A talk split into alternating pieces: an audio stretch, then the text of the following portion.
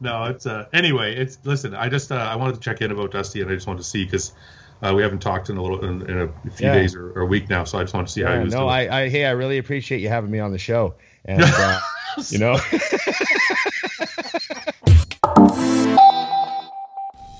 Hey everybody, welcome to It's Just Bodybuilding, episode 92.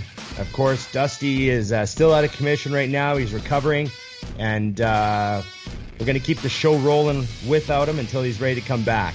On today's show, Fouad Abiad comes on. We have a great chat on It's Just Bodybuilding.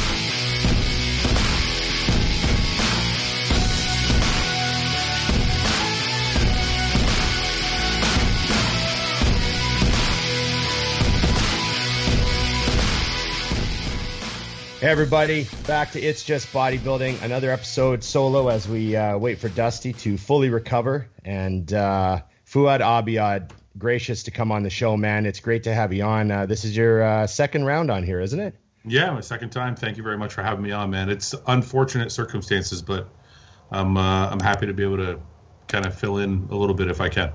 Yeah, yeah, no, uh, it's you know we have guests on every once in a while to you know change the pace of the show, and uh, Yeah. with Dusty away, I'm gonna keep doing the show with guests and just keep keep it going, you know, keep the vibe going, and uh, and you know hopefully Dusty hops back in whenever he's you know ready to put up with me again.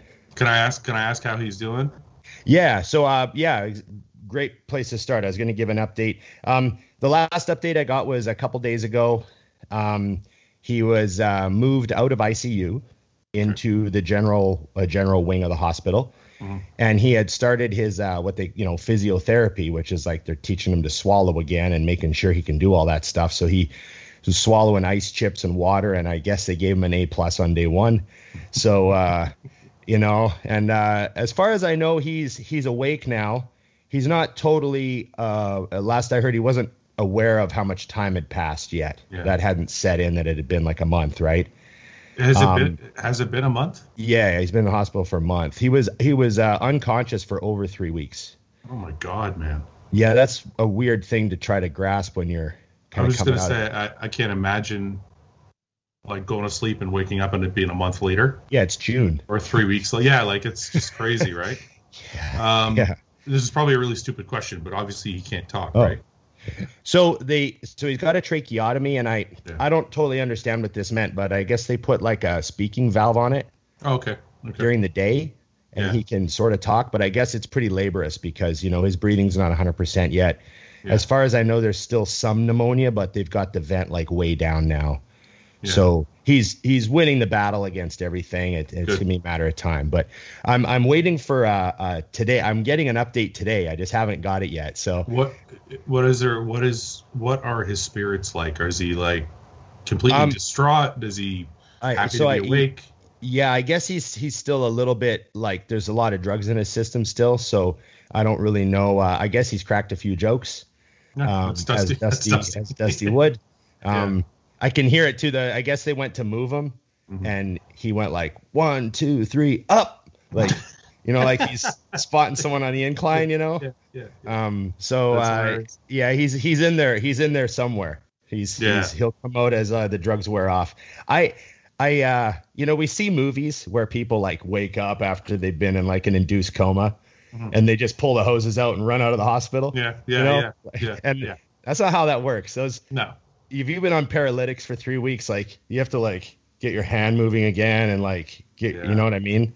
It's it's quite a process. So I'm, uh, I'm so nervous for him, man. Like, like I said, me, me and Dusty weren't close, but I, I just know him. But just thinking, just Yeah. from one, one human to another, like, man, I, I can't imagine the guy is a monster. Like in the Yeah. gym and the way he trains and the way he lifts and the, it's inspiring to so many people.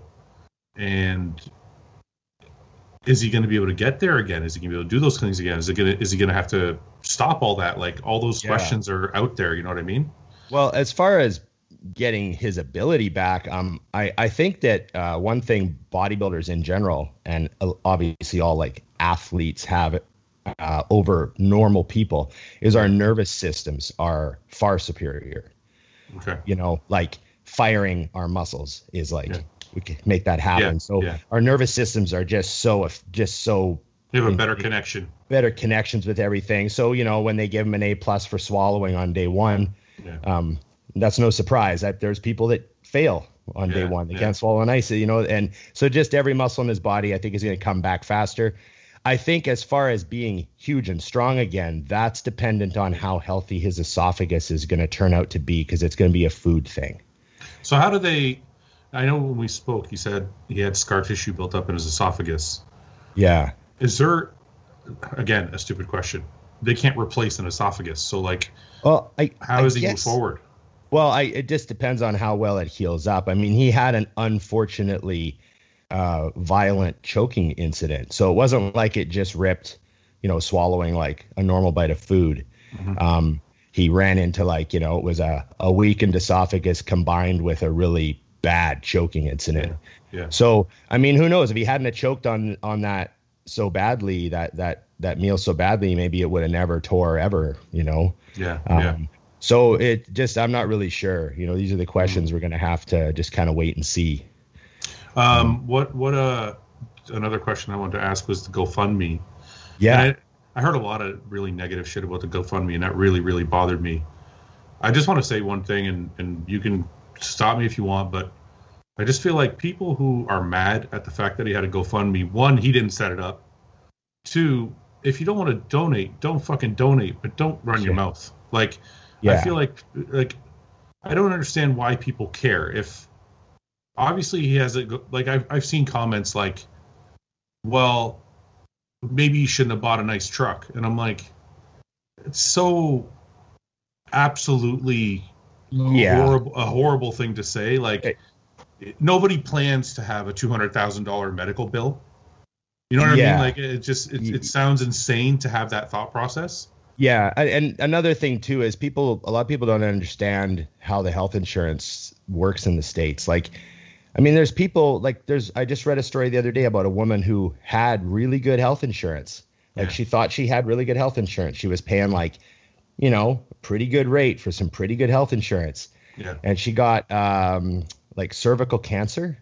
yeah. And they were like, "Oh, you're only 29. That's too young to get cervical cancer. We don't cover oh, that." Oh my god. Yeah. like like you know, if you were 35, Yeah. we would cover it, but 29, that's some weird like outlier. If you read Yeah. here in the fine print, like it's But- a fucked but- up situation, you know. But aside from that, though, the commentary about uh, somebody said yeah, somebody, and I'm like, how how are you supposed to live your life then? Okay, I'm not going to buy anything. yeah. I'm just gonna save. I'm going to live I'm just gonna I'm- keep a half a million dollars in the bank, and and just in case I get something yeah, crazy. it's just such a stupid thought. Yeah, And I'm like, and, and also the, the secondary thought part of it is, if you're offended by the GoFundMe, you don't have to put out nasty comments. Just don't donate to it. yeah, No one's no one's forcing you to donate. If his fans care about him, or any fans of anybody who has a GoFundMe care, or not fans, but even if people care about a cause and they want to donate, it's Yeah. their fucking it's their fucking prerogative. yeah, It's not it's nobody else's right to say whether you should or shouldn't. It's your money. You made it. You want to you want to help somebody, then you know that it should be good. So anyway, I, I wanted to. I was the last time I looked at the GoFundMe, I was pretty happy that people kind of rallied around Dusty. So I don't know where it's at now, but yeah, it's it's doing good and uh, it's it's continuing to climb and uh, you know every once in a while we, we kind of push it back out again and and help it get a little more of a look. So um, it's definitely going to help. And you know when Dusty like I don't know when he'll be fully sort of cognizant of everything that's happened. Um, but you know we we want him to know that you know there's a lot of people and that's the thing there's a lot of people that voluntarily just want to help him out.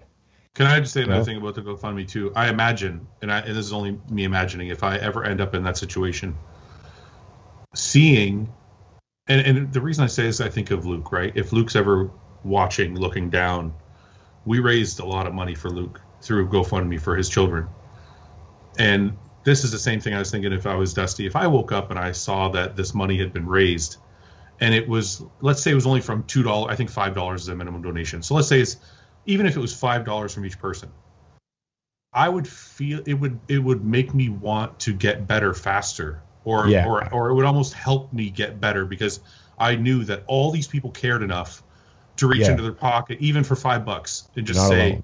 and just say, yeah, we care about you, you know, and it would make me want to feel better and get better. You know what I mean? So Yeah. it's it's not just a money aspect. It's like I feel like there's more to it that he's going to see when he wakes up and goes, wow, you know, people really do care, and I did inspire people, and I and people did get something from me. You know?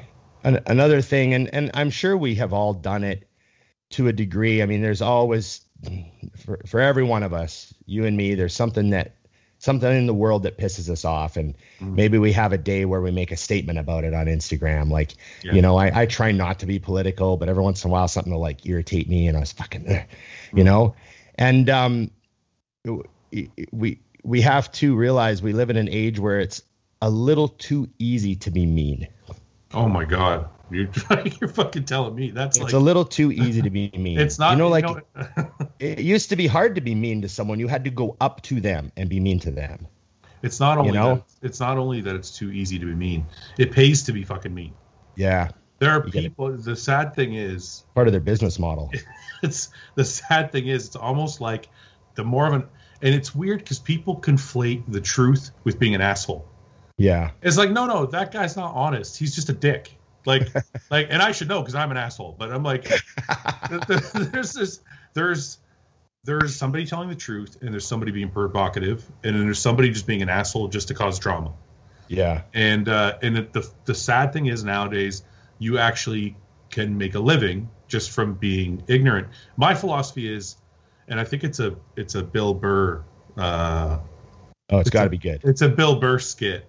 No, I, I don't. I don't even. I'm not even going to try and do the skit because I don't have the comedic timing. But it was it was something along the lines if it, it was something about road rage and you know you shoot somebody the finger in your car like if you were in an elevator with that person would you shoot the finger at like and you wouldn't do that so i'm like if you're not if you would never say something to a person to their face Yeah, just and not because like dusty's tough or i'm tough or anybody's tough it's just human decency like if you're not going to say it to someone to their face just don't say it yeah. So i don't know anyway That's uh, a that's a that's a rule that a lot of people have uh, just for, left in the left in the olden days. Fouad.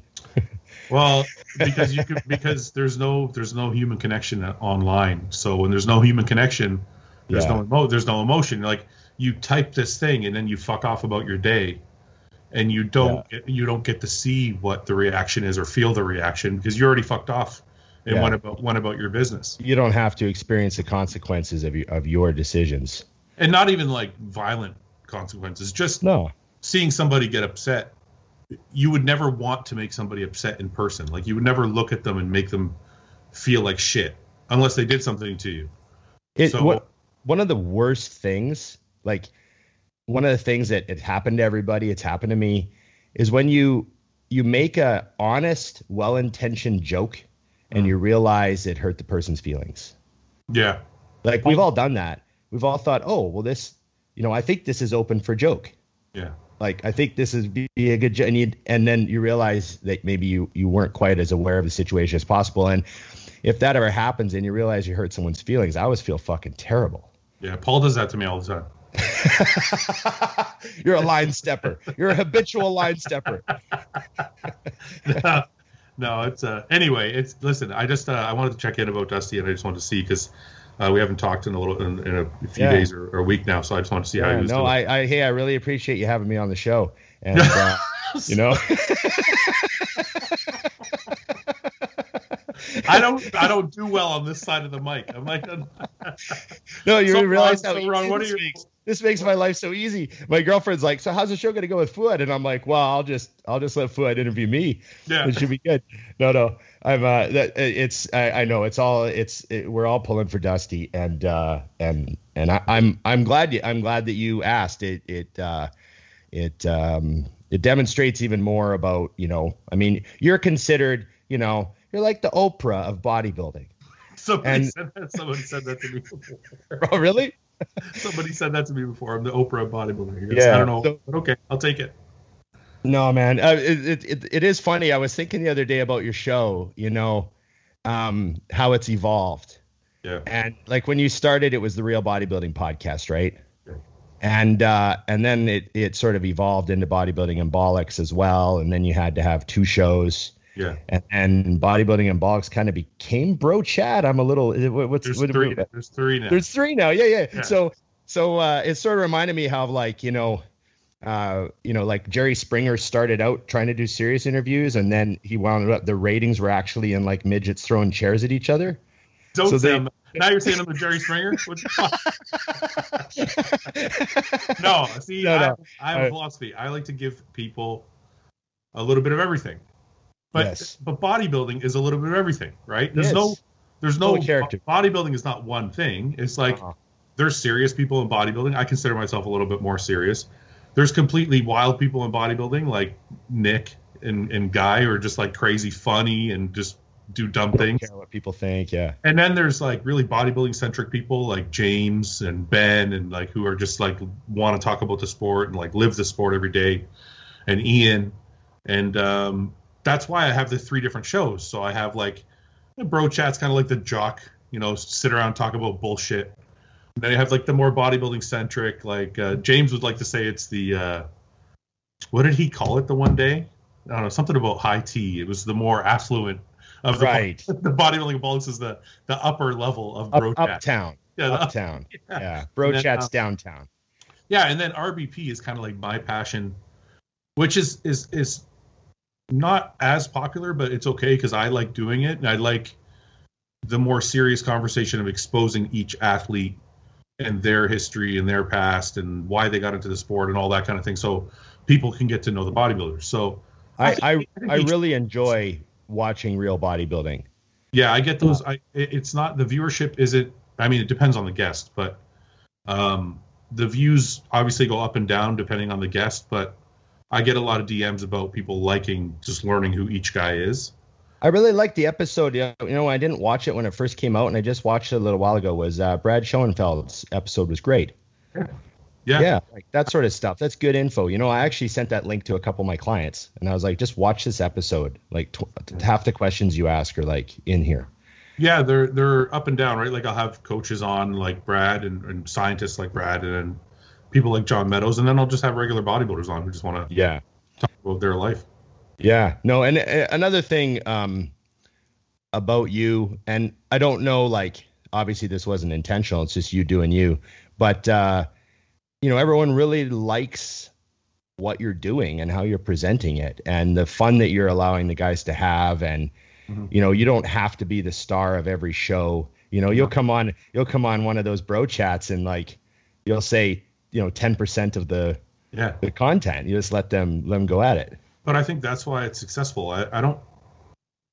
I- It's almost like it's weird. I'm a really selfish person. I'm like a super selfish person, but on the podcast, I'm not that person. For Yeah. some reason, for some reason, I just like, I just like to be there and have fun with everybody, but I don't want to be the center of attention. So Right. it, it kind of, it just, it's worked out that way. It's not like done on purpose. How, how much prep do you do for, uh, like, let's say you're having a, an episode of Real Bodybuilding? What's your standard procedure for, like, kind of getting ready? Do you try to find another interview with that person and watch it so you kind of get an idea, or do you read something they've written, or do you like to go in just with a list of questions and I don't do any prep. no prep whatsoever? I'll tell you the honest to God truth. So usually if I have somebody on the podcast, it's somebody I'm interested, I've been watching somehow on Instagram or something, and there's something I want to ask them. Like there's one kind of p- specific point I want to get to. Mhm. But then when we start talking, it just kind of unfolds into like their history, and I get into their origin and why they got into bodybuilding, and like maybe some of the jobs they did, and their family life, their relationships, and it kind of goes in a bunch of different ways. And the conversation is really dictated by that person. But I don't generally do, you know, at most I'll look at the person's contest history just so I have an idea if if it's somebody I'm not really familiar with. I'll look at their contest history just to know like what their you know what their history was like and honestly, like aside from like Dorian Yates, Jay Cutler, Patrick Bet David, I really don't like plan out questions. Mhm. I think I think those three guys were the only people that I actually had a list of questions written in front of me, and I didn't really refer to them though. I kind of had them in case because I didn't. I wanted to be prepared, right? Yeah. But I didn't really get to most of them. That that's what I've found too is Yeah. is I used to prepare more, like, and I don't mean like overly prepare. I just mean at Yeah. least have like a list of questions. Yeah. And and now it's like half the time Dusty and I look down, we didn't get to any of them. Yeah, I, You I know just, what I mean? I feel like it's the, the the best way is just have a natural conversation. Yeah. I mean, I, I'm I'm really curious about all the guys and, and why they got started, and I think the psychology of the sport is what I'm interested in more so than the nuts and bolts of it. Like I don't, yeah, I care like you know how did you know what did you eat? I'm kind of curious like what's your diet like? Are you like heavy on fats? Are you heavy on carbs? Sure, but I'm more interested in like what's it feel like to you? Why does why does it matter so much to you? Why do you do you get insecure? Were you bullied? Were you not bullied? Are you just do you love the stage? Like I, I'm more curious about the psychology of it. So I, the conversations kind of just go in that direction. right. I think that's that's probably why I'm called the Oprah because I'm talking about feelings, and like most bodybuilding shows aren't talking about feelings; they're talking about the nuts and bolts. yeah, grams and pounds and yeah, yeah. yeah, yeah. Yeah, no, I, I, I, I know it's uh, the, the longer I'm in bodybuilding and the more bodybuilding I see in my rearview mirror, and you know, I look back on everything. I was having this conversation the other day. Someone said, and again, these are their words. uh, Why do you think you were successful in bodybuilding? Yeah. And I was like, well, I don't know how successful was I. I Well, turned pro at 39. So on a scale of successful, like I didn't, you know, my dream of going to the O never happened, Yeah. but but I'm still extremely proud of the fact that I made it to like the table, yeah. Well, right? And so they they, said like, you know, how do you think like why do you think you got that far? And everyone has their their thing they did. I was just so stubborn. yeah. And Yeah. so that worked for me. But you weren't just stubborn; you were innovative too. See, everybody has a different definition of what success is. Yeah. right? Right? Like I just had this conversation with Dave Tate. I asked Dave that exact question. I said, I said, I had him on my podcast. And I said, what's what's your definition of success? And it just somehow led down that road. And I asked him that question, and he said to me, his whole premise of success was, who's at your funeral? Yeah, that's That's his de- like, what does your funeral look like, and and who's standing around your casket, and those are the people that matter, and that to him was all that success was. So when someone asks me, like someone said, someone you know, people will say to me, "Well, you were just a mediocre bodybuilder," and I'm like, you know what? If you look at my record, sure, it was like middle of the road. I don't I don't consider myself a top tier guy, but my goal in bodybuilding was to make a living working out. That was it. I was like, I want to train for a living. I want to be able to go to the gym, and I want somebody to pay me to go to the gym I because I had that's you know because that's how much I love it. So if your definition of success is I want to earn a living and make a living lifting weights, yeah. I, I can't say I haven't succeeded. And the same thing goes for you. Like if you look at your career, sure, if we're talking about just stats on a page, it might not look great. But then if you go, yeah, but you've made a living and made a, a career out of bodybuilding, Mhm. not a lot of people can do that. Yeah, yeah. It's uh it's definitely the the it's the long game, right? Like you know the old question, oh, you know, if you could go back and win an Olympia, would you? Yeah, yeah. And and no. and my answer is no because I said to someone I said the other day they asked me that and I said, well, if, maybe if I had an Olympia, I I'd also have an ex-wife and no money. I see what you're. I see. I see where you're getting. Like where you're going. you can't play that game. Yeah. And now I'm I'm in a situation where I wake up every day. I'm very happy right now. Yeah. Yeah. like my happiness level aside from you know the federal government kind of being on our backs about gyms um other than that like the happiness level is high i have a five minute commute i love the gym that we got going Yeah. like it's you know Yeah. it's all good so i wouldn't i wouldn't change anything to get an olympia No, and that's people ask me that too. Like, do you have any regrets about anything? I'm like, yeah, there's some regrets here and there, like about things I could have done maybe a little differently. But like, overall, um, I don't ha- I feel like I have anything to prove, and I'm pretty proud of what I did.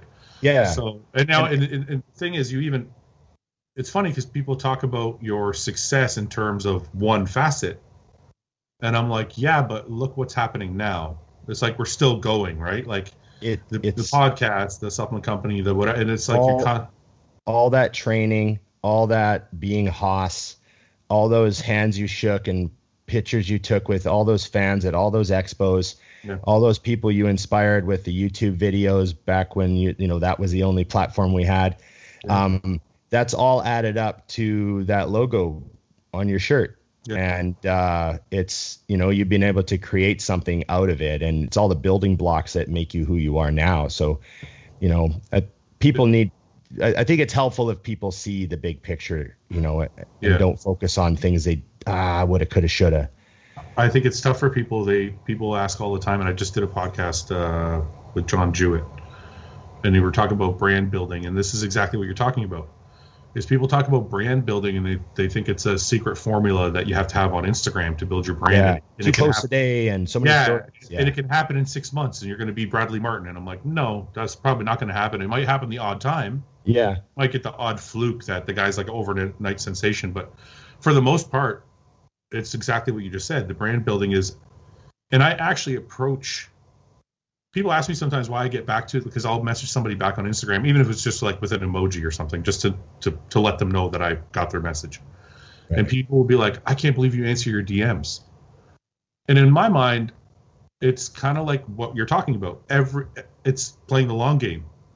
Every single handshake matters, and it's kind of giving everybody respect for you know letting them know that you're not taking them for granted. I guess, yeah, and they build up over the years, right? So, and I think that's if you want to look at the epitome of that, that's Jay Cutler. yeah. Like Jay Cutler is the epitome. Those lines that Jay stood at The king. when, when expos were over and he's the only guy standing there. All the other bodybuilders have gone home except for Jay. That's the king of brand building. He he shook every single hand and they're all there for him now. It's funny. We went to the I think it was the San Jose Fit Expo Mhm. in like you know 2014 or something. Yeah. And uh, we only went the one time. You know, we just went down. We thought it'd be a good expo to go to. So we had a mutant booth, Yeah. and I roll in there with with uh, one of the you know one of my bosses.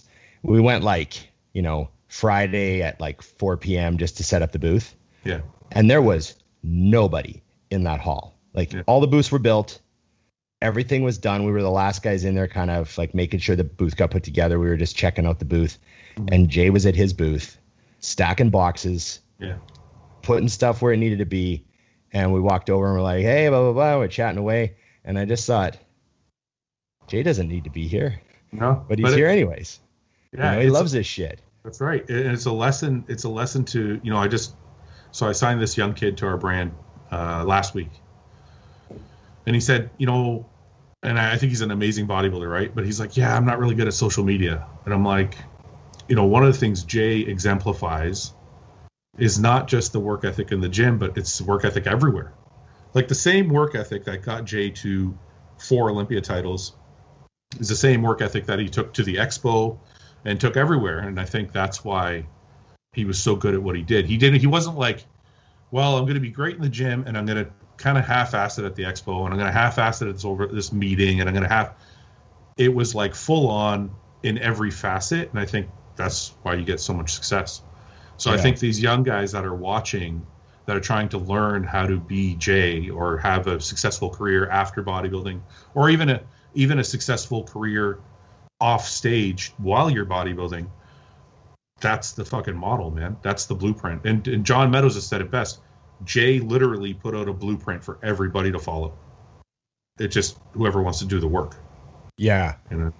Yeah. So, Hey, what's going on, guys? Thanks for watching another podcast here at Think Big Bodybuilding Media. And thank you to our great sponsor, TrueNutrition.com, for making this all possible. TrueNutrition.com is owned by Dante Trudell, the creator of DC Training. He wanted to create a supplement company that offered high quality, third party tested supplements at a fair price. High quality protein powders, just about every type you could think of. Huge variety of flavors, plus health and performance supplements. Check them out, TrueNutrition.com. And hey, if you use our code ADVICES, you directly support our podcasting. Thanks, guys. Let's get back to the program.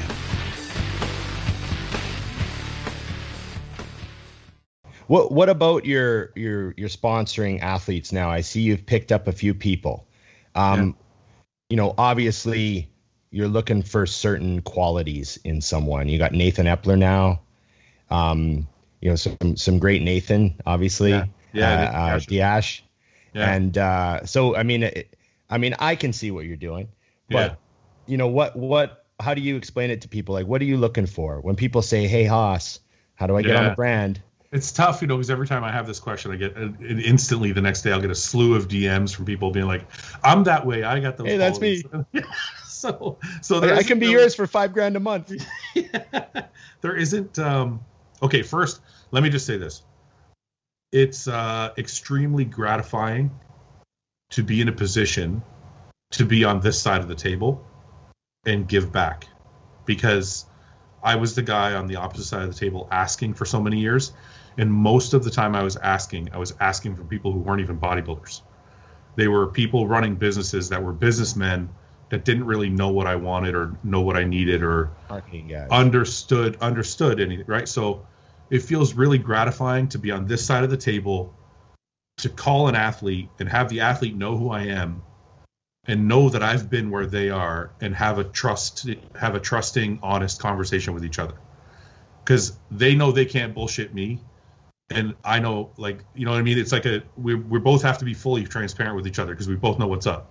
Yeah. so it's uh but it's really it feels kind of like I'm honored to be able to be in a position where the company's doing well enough to bring on a Nathan De Asha or a Nathan Epler or a Samson Dauda or Justin Mackey or Ben Chow. Like these guys are are uh, major parts of the company and they all are for different reasons there's no um, archetype athlete that I'm looking at that's like okay he's got to be this kind of person he's got to be a white guy with black hair and he's got to like there's no race atti- like there's I guess there's an attitude.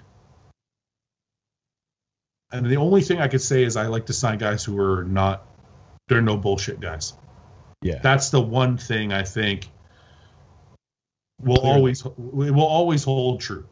I'll, I'll never sign a guy who looks fake or is kind of bullshitter or like is I don't know maybe too vain or like the guys I sign are like 100% real through and through. Nathan's like what you see is what you get.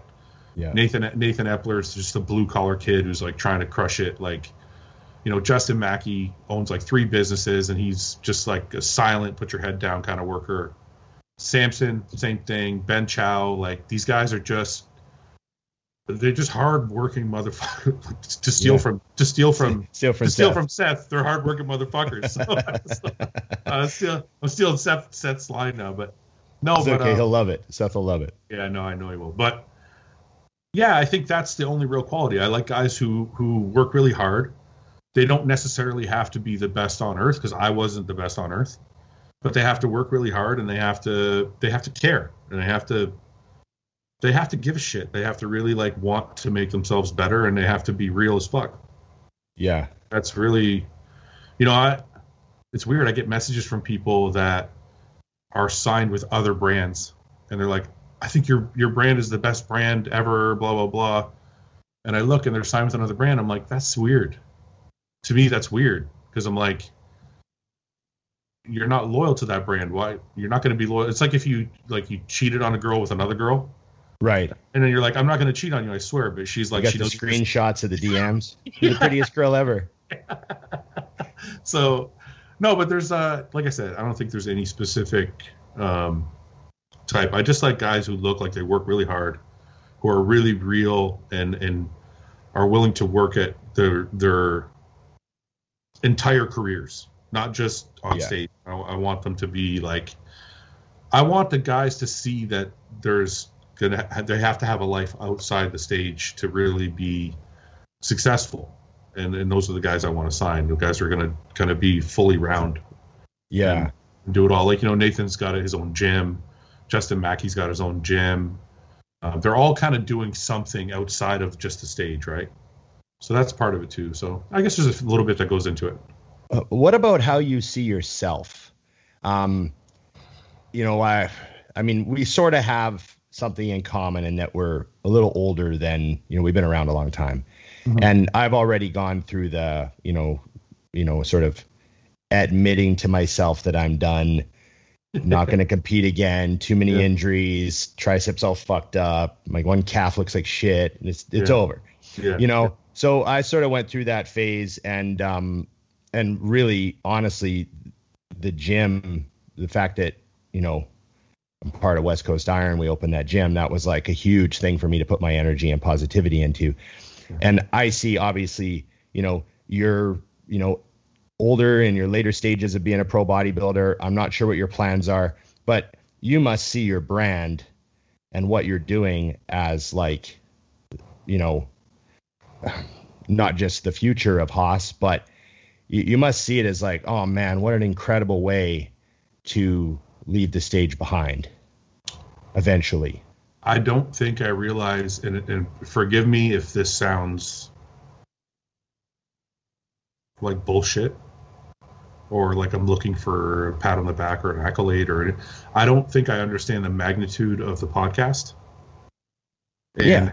And and how much like I don't know. I guess what I'm trying to say is I don't know.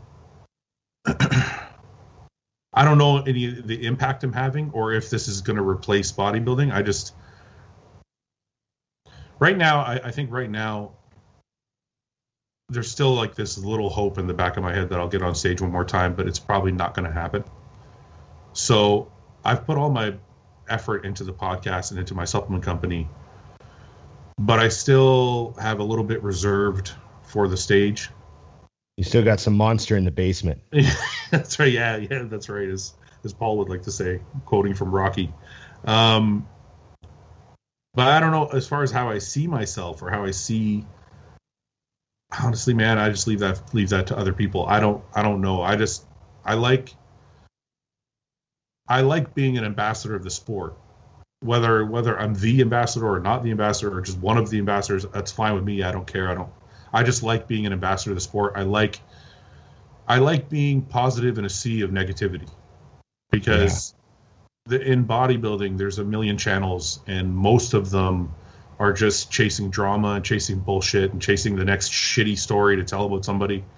And I like being the channel that people come to just to, just to have a laugh, just to talk Yeah. about just to talk about shows and just to represent the the positive side of what what we do. Because if you want to know the negative side, you can go to every other single channel. They'll tell you about the drugs. They'll tell you about the people getting sick. They'll tell you about about all the bad things that bodybuilders do and have done. But I don't want. I just don't want to do that because bodybuilding. I tell people all the time, bodybuilding's given me everything, and I think it can be a positive influence in somebody's life. And I don't want to say it's healthy, but you can probably do it and be healthier than you, know most people make it out to be and I, I just want to promote it in a positive way. So that's kind of how I see what I'm doing. That's exactly how I have always felt all the way back to the day when I gave my very first seminar. Mm-hmm. Like I just had no interest in talking about the bodybuilding in a negative Yeah. light. I always always wanted to promote it because I always felt like it enriched my life. yeah, I, and, And- and You know, the friends the friends I made and the relationships that I formed through bodybuilding were with like great people Yeah. and it's just been such a positive thing the whole time. And so when I meet someone who you know has like five years of negative bodybuilding experience, I always just think, man, I don't know how that. I don't know. I'm t- sorry that happened. I just, Yeah. I just didn't have any of that. but I feel like it's isn't it's it's also brought on by themselves in the way Oh. they think. Because look, I can I could I could be one of those people, right? Yeah, I could I could easily be one of those people. Because look, I'll show you how easy it is to be one of those people. Uh, 2009, I was second place at Tampa Bay to Dennis James. Should have won. I knew I should have won. Dennis James literally admitted to me. Told you. He told me. He's like, yeah, you should have beat me. I could have been like, wrote a bunch of bad stuff and been like, bodybuilding sucks. It's fake. The judges, it's all political. I could have been that guy. I could have easily been that guy. But I was like, okay, man, you know what? Let's just got to get better. You just got to get better. 2011, same thing. You know, shows. There's, I don't want to go through them, but there's probably a host of shows where I was like, I could have placed a bit, bit better. I might maybe could have had four wins instead of two, right? Right. Or let's go even further. I could be like, okay, I have my kidneys have declined a little bit, right? So I have a little bit of kidney uh, decline. My numbers aren't the, the best, but I'm stable. So I'm healthy. But I could easily blame bodybuilding. I could easily say, oh, you know what, this sport did to me, blah blah blah, and play the victim and make everybody feel sorry for me and point the finger and all this shit. It's easy to be that person, man. But I just posted something on my Instagram yesterday. You live by the sword, you die by the sword. Right? So the day you jump on stage and you win a show and they cut you a check and you're the man and you're you're standing there with like this check and you're everyone's cheering for you, you still have to be the same guy when your kidneys don't look so good. Or when you take second instead of first or or when your fucking wife left you because you were so selfish you were competing all the time or whatever the bad thing is, you chose it and you took the good stuff that came with it, the contracts, the wins, the traveling, the whatever whatever positive came from it, you took it. Yeah. So so it's easy to be the victim. It's very easy to be the victim. I think it's all in your mindset. And I think that's where I just don't want to be different. And I had times where I wanted to go down that road. Not necessarily towards bodybuilding, but just towards people. I, you know what? Maybe if I do drama, more people will watch. And I just don't. It just doesn't feel good to be that person or act that way. Yeah, yeah, I'm yeah, I'm I'm lacking the ability to do that as well. I don't have the ability to do like like let's say just imagine someone came to me with a bunch of money. Yeah. And they're like, "We want you to host this new channel." Yeah. And it's like Where you're you gonna know, shit on everybody. just shit on everybody. Up next on bodybuilding death stories. Yeah, yeah, yeah, yeah. You know, I, I I couldn't do it. No. I don't have like I couldn't do it. I don't have the the uh, it's not that that that whatever that thing you need is. I don't have it. So it, it's it's uh it's frustrating when I see other people willing to do it I'm totally and fine with you know, and loving it. No, there was a period of time where I that bothered me. There honestly, when I first started, this is funny. When I so I was off YouTube forever. Like I had a channel, but I didn't use it until like 2019. Yeah. So 2019, I start using my channel again. I start doing nutrition and training, and then I start the podcast. And I'm new to all the YouTube stuff, so I'm starting looking around at all these different channels, and I it actually really bothered me to the point where I would say stuff on my on my podcast. Oh, this guy's an asshole. That guy's an asshole. And then I realized it doesn't matter, man it just doesn't matter. So I stopped I stopped saying anything about anybody because I was like I'm kind of feeding the same thing. Right. Like even if I'm talking about somebody who's Even doing something, acknowledging it. yeah, even talking about somebody who's doing something shitty is kind of feeding it. So I just decided one day I was like, you know what? I'm just going to do my own thing and I'm going to stay in my own lane. And that's Branch Warren's influence. And uh, it was something we talked about on my podcast, and I've thought about it ever since. And every time I, I start to stray and look at what somebody else is doing or somebody else has, I think of Branch Warren. I'm like, just stay in your lane. Just just walk your own path. Yeah. I I was uh it's funny, one of the only questions I did have in my head Yeah. was exactly that. I was like, you know, what have you are there any guests that you've taken anything Yeah. from and and you know, put it in part of your own code? You know? Everybody. yeah. Every, everybody. And it's funny because the guys who watch my podcast know every time somebody comes on and tells me a new diet strategy, I'm like, I'm gonna try that. So so like every week I'm starting like a new diet. like look, this Fitbit. I bought this Fitbit because of John Jewett. Yep. Yeah. I know he was talking about like steps during the day and his yeah, total yeah. cardio and all that. But- yeah. Dude, it fucking works. I got the Fitbit, I got the app on my phone, and I like make sure my calories in are lower than my calories out. I've been fucking losing weight. I'm getting shredded. Yeah. Yeah. It's like so no, but go back to your question. Um, and I'm not sponsored by Fitbit, although I am trying. I'm I'm I'm, I'm going for one, but but I'm not Well, sponsored. you got by- the mans you got the Manscaper commercial, so now you Yeah, need the Fitbit yeah. commercial. yeah, I got Manscaped. You know? I'm, yeah, I'm doing trying to get into some more more ad stuff, but um, to go back to your question, I learned something from everybody. I think that's why I love doing it so much. Yeah. and it, especially you know having people like Branch Warren on or Seth Feroce or Evan Centopani or just to name a few like Sergio or like even you and, and Dusty and all the people I've had on man everybody. I take honestly take something from everyone.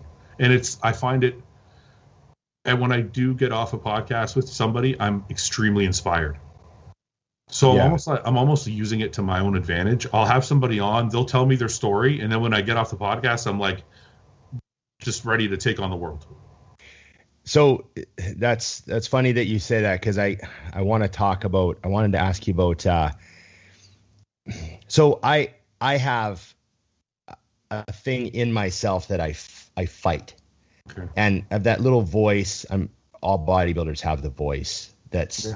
back here you suck no one cares yes right that yeah. that little voice like no one no one cares. No one cares what you think. No one cares about you. You know what i mean? Those that little voice that nags us which is part of what drives us to do what we have to do. Like when you're squatting four plates for to failure and you grinding out the reps there's that little that's part of that sort of like valuable anger yeah that I is in it. us. Yeah. we we learn how to channel it. I don't know if it's uh a voice that's in there when we're even before bodybuilding and we just kind of find a, a use for it. Mm-hmm. But that voice also rears its head sometimes when it comes to doing stuff like this. Mm-hmm. And and you know, it's sort of like you're your own word. It's like that voice is your worst enemy. How so? What does what does the voice say to you? Oh, uh, like you know, ah, do you, do you really have to keep doing this show? Is anyone really going to miss you if you if you stop doing this show? How many people are actually going to message you? Yeah, yeah. Right? Yeah. Like that that little voice sometimes comes into your head. It's like your own worst enemy is is actually part of you. Yeah. And I was just wondering like in what way are you your own worst enemy and and how do you deal with it and and how do you sort of like battle it? I've wrongfully or rightfully given that voice the term anxiety. That's my anxiety, and I, have dealt with a lot of anxiety, more so in my early 20s and steroids made it worse. For those of you out there listening that have anxiety naturally if you take steroids it will get worse because earlier i tell everybody steroids is just an amplifier of however your personality already is. So if you're already anxious trust me it's going to get worse especially with some compounds. But that voice is my anxiety which is the the voice that's always trying to justify you being safe. Yeah. Your your brain is always trying to protect you. Don't do this thing because it's going to hurt. Don't maybe don't te- take that set so far because there's going to be pain in your muscle the next day or maybe you might tear something or don't don't do the podcast because nobody gives a shit and it's easier just to not do it and nobody will care and nobody will nobody will remember that you didn't do it and they're all just justifications and mm-hmm. they're but they're all safety mechanisms brought on by your own inferiority complex or anxiety or lack of confidence low self-esteem whatever you might want to call it it's that that voice that you said. That's where it stems from. So when I was studying anxiety in my early 20s, because I read a bunch of books on it and I actually saw a therapist about it. Um, the main the main point is always to never let it win. So I look at that voice like I'm playing a game with that voice. We're we're in a we're we're playing a hockey game. We're playing one-on-one basketball. It's me and that me and that voice, and it's just a war of attrition, and yes. it's it's tiring as fuck because when you're not working a nine to five job and you're an entrepreneur of any sort, or you're trying to build a business or build a brand or do something outside the box, that voice is louder than everybody else's. When you work a nine to five, you may still have that voice, but it's a lot. It's a lot. It's it's far dumbed down because you're in a safety bubble. You go, you punch in, you work a job, you punch out, you go home, you don't really have to drive anything.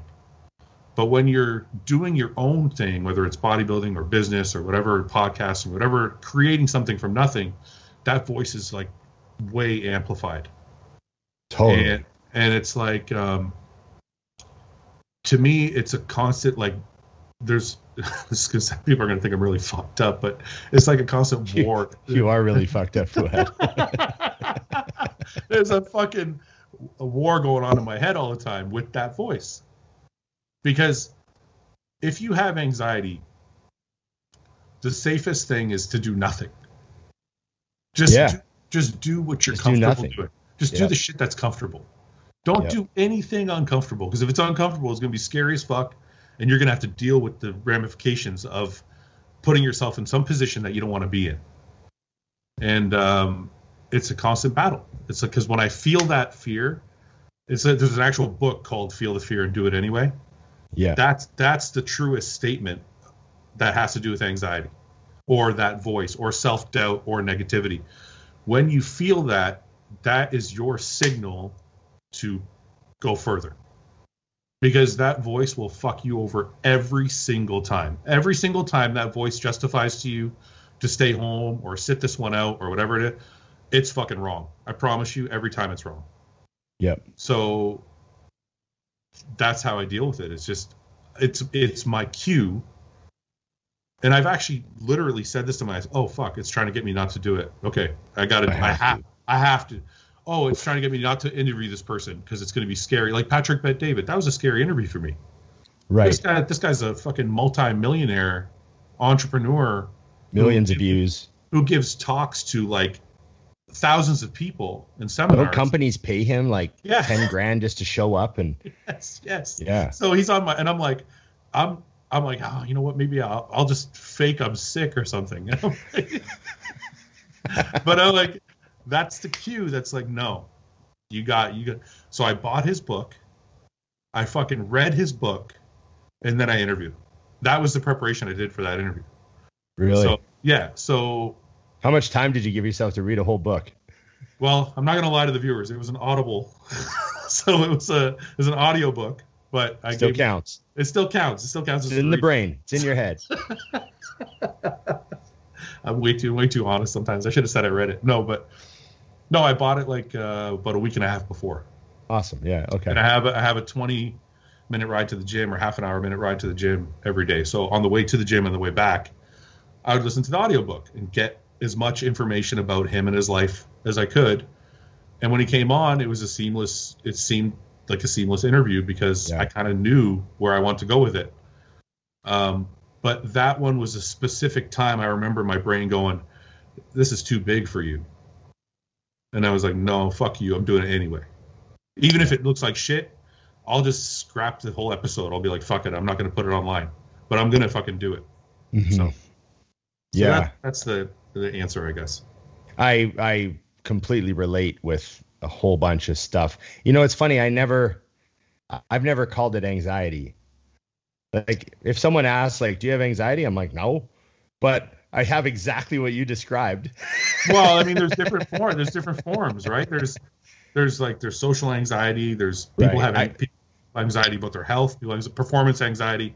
There's there's a it comes in very different forms, right? Yeah, yeah. So I do have some social anxiety. Yeah. Which is funny of, because people think I'm a hyper social person. Yeah, yeah, you seem like that. Because they see me like, you know, with friends or at the gym talking to everybody or at the expo, but it's it's it, it can be really exhausting.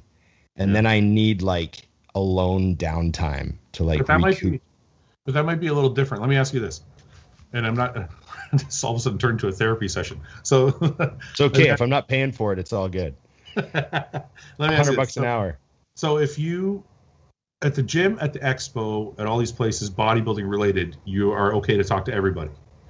What if you're in a situation that you're not comfortable with, like in a in a in a in a an outing that's not you're not it's not a BMX event, it's not a bodybuilding event, it's not a music event are you still comfortable to talk to everybody?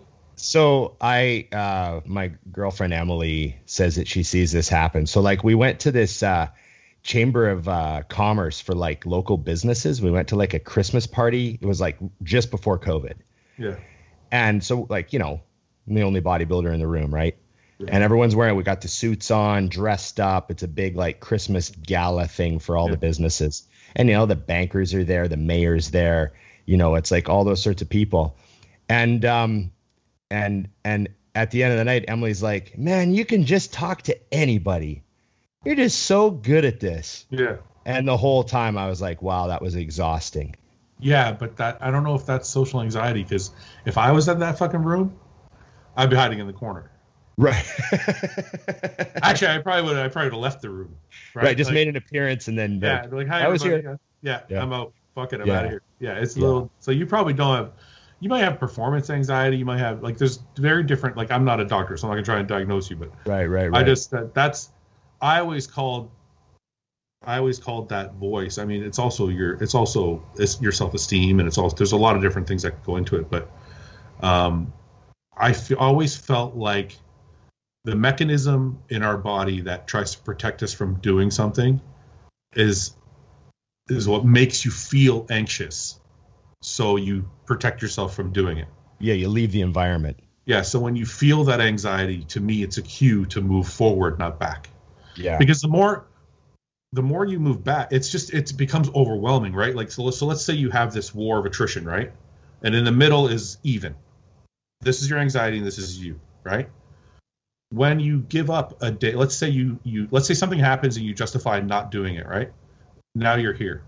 Yep. And every single time you give into it, it shifts over a bit and to the point where you're 10 years down the road and you've given in so much that now you're scared to leave the fucking house.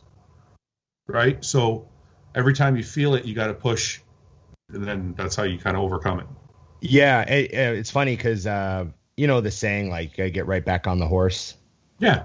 Right. You know, and that's exactly what that is. And Yeah. you know, I I remember having that in the gym. You know, like maybe you'd be squatting, you know, 450 for reps, and you kind of hurt your back. Yeah. Yeah. So now you're not squatting for a little while. But I would be hell bent on getting back to that same. I fuck, I got to get that weight back. I got to get under it again. Like, and I knew that if I let that go and be like, ah, I'm just not going to do that anymore, that's one thing I'm giving up to the other Yeah. guys who are still doing it. Well, it's not only giving up to the other guys; it's giving up to yourself. Yeah. You you have to. It's you're challenging yourself to say, no, no, I'm stronger than my brain will let me think I am. yeah. I'm going to get back to where I was. yeah. So that yeah, that is a very very similar thought process. Yeah, So- yeah. I uh when I I you know I I had Paul on the show last Yeah, I know. We had a good know. time. I heard him talking shit about me a lot. We uh it got a lot of people messaged they were like, "Man, he was awesome." yeah, Paul's You know? great, man. Paul's great. Um and we got talking a little bit about, you know, stuff he listens to uh like we Jordan Peterson came up. Yeah. And he Yeah. said you guys have some pretty deep conversations on the way to the gym or the way home from the gym or whatever. Yeah. And uh, I just wanted to ask you, like, you know, is there is there anything outside of the bodybuilding world like that that you include in your diet? You know, because I consider what we listen to part of our diet. And is there anything that you you've you've put into your diet from from people like that that you think has made you, you know, a better person or a happier person or or you know changed your mindset towards business or family or anything? Um. Well, I listen to a lot of Jordan, Jordan Peterson myself. but, Okay. um. I don't really know aside from lately. I've been doing a lot of Patrick Bet David, Okay. but I think it's because I'm now I'm kind of more in the business world. So he interviews mostly business type people, right? Like No, he- people who've he- successful. he interviews everybody, but he has kind of like on his channel. He also has a lot of like, um, you know how I used to do the, I do the whiteboard videos about like cardio Right. or whatever. He does kind of the same shit, but about money. Okay. So he'll do little clips, like 10 minute videos or 15 minute videos or five minute videos about different aspects of business and how to be better in business at certain things. So I've been digesting a lot of that lately just because I'm trying to, you know, I'm outside my comfort zone. So I'm trying to learn more about what I'm doing and how to do it better.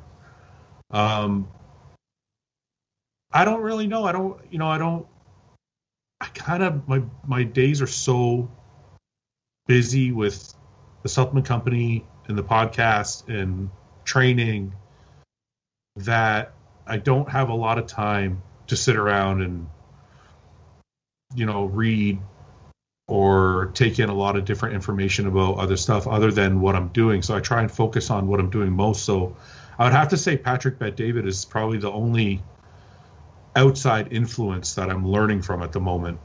Um, I do have a bad habit of uh, getting a lot of junk food for my brain in with like news, whether it's right wing news or left wing news. I like to watch all the shitty news and I like to watch them fight back and forth. so, right. Yeah, I so do a I- bit of that. So, so I do that too, and I'm like, I try and I, I try and limit myself to like an hour max. You can see you can see how some people like, especially the past year with you know COVID and everything. You can see how some people have outright lost their minds. Oh my god, man! It's it's to me it's insane. Like we just had a very short, I want to say five minute conversation about the the vaccine on Bro Right. Chat, right? And it led to COVID and whatever. And their comment section is full of people that are very informed, I guess, and just really are like driving their point hard. And I'm like, it was really a short conversation between me, Guy, Nick, and Paul, who's not we're not like intellects. So it's like I'm like everybody just needs to like take the temperature down a bit. We're just Right. just a bunch of guys shooting the shit kind of thing. Yeah. Yeah. But- yeah. But automatically there's certain trigger topics that will just ramp everybody right up. And Yeah. uh, I I think I enjoy watching the news because these things don't really rile me up. I just like to kind of to me it's entertainment. I'm like these people are fucking going crazy and these people are going crazy and I'm pretty sure most people are in the middle somewhere and are normal. Right. But I, that that's exactly what I think. I think that, hmm, geez, I don't even know what percentage of the people fighting. You know the you know the old thing we were taught as kids, like try to find common ground with people. yeah. It's like no, no. The first thing people do now is try to find uncommon ground. Like It's, I find it weird how hard people dig in. yeah, like if you ask me about the, like if you ask somebody about the vaccine they are fucking hard. Like no i'm not getting it. This is fucking or they're like yeah you should get it because if you don't get it the whole world's going to die. It's like there's no in between. Right. and maybe there Yeah. not maybe there isn't in between but to me i'm like i just said to somebody in the comments section they were kind of ranting about it and i said i'm not going to die on this hill man. Like if i have to get the shot i'll get the shot. If i don't get the shot i don't care. Like i'm just it's it's not worth fighting everybody for That's that's that's funny you use that term because I use that term all the time. What's I that? say, well, I I always say, is this the trench I'm willing to die in? Yeah, that's right. Because it's like, because You seriously, know? what, what, cause seriously, what are you fighting about? Like, what Yeah. you, you know? and it came up with business too. Like obviously, you know, fortunately enough, uh, out here in BC, we were gyms were open. Yeah, Um, but you know, the whole thing, like, like, oh, you know, you know, you got to fight the government on this regulation and fight the government on this regulation and fight the government on this and fight the government on this. And I was like, you know, we're still open. yeah. Like, look at every other province. Oh yeah. I mean- guys- what are you what are you gonna fight them about? You're already open. We're closed. Like, yeah, like we could, we could, you know, like I'm not, you know, you got to pick your battles. Oh, so you're open, but you have limitations, Yeah, there's all these regulations, right? Yeah, yeah, yeah. You know, and I'm just like, you know, because you got to remember every time you pick a fight, you're in a fight now. Yeah, So now the other side's motivated to make your life worse. that's right. So you got to be prepared for that.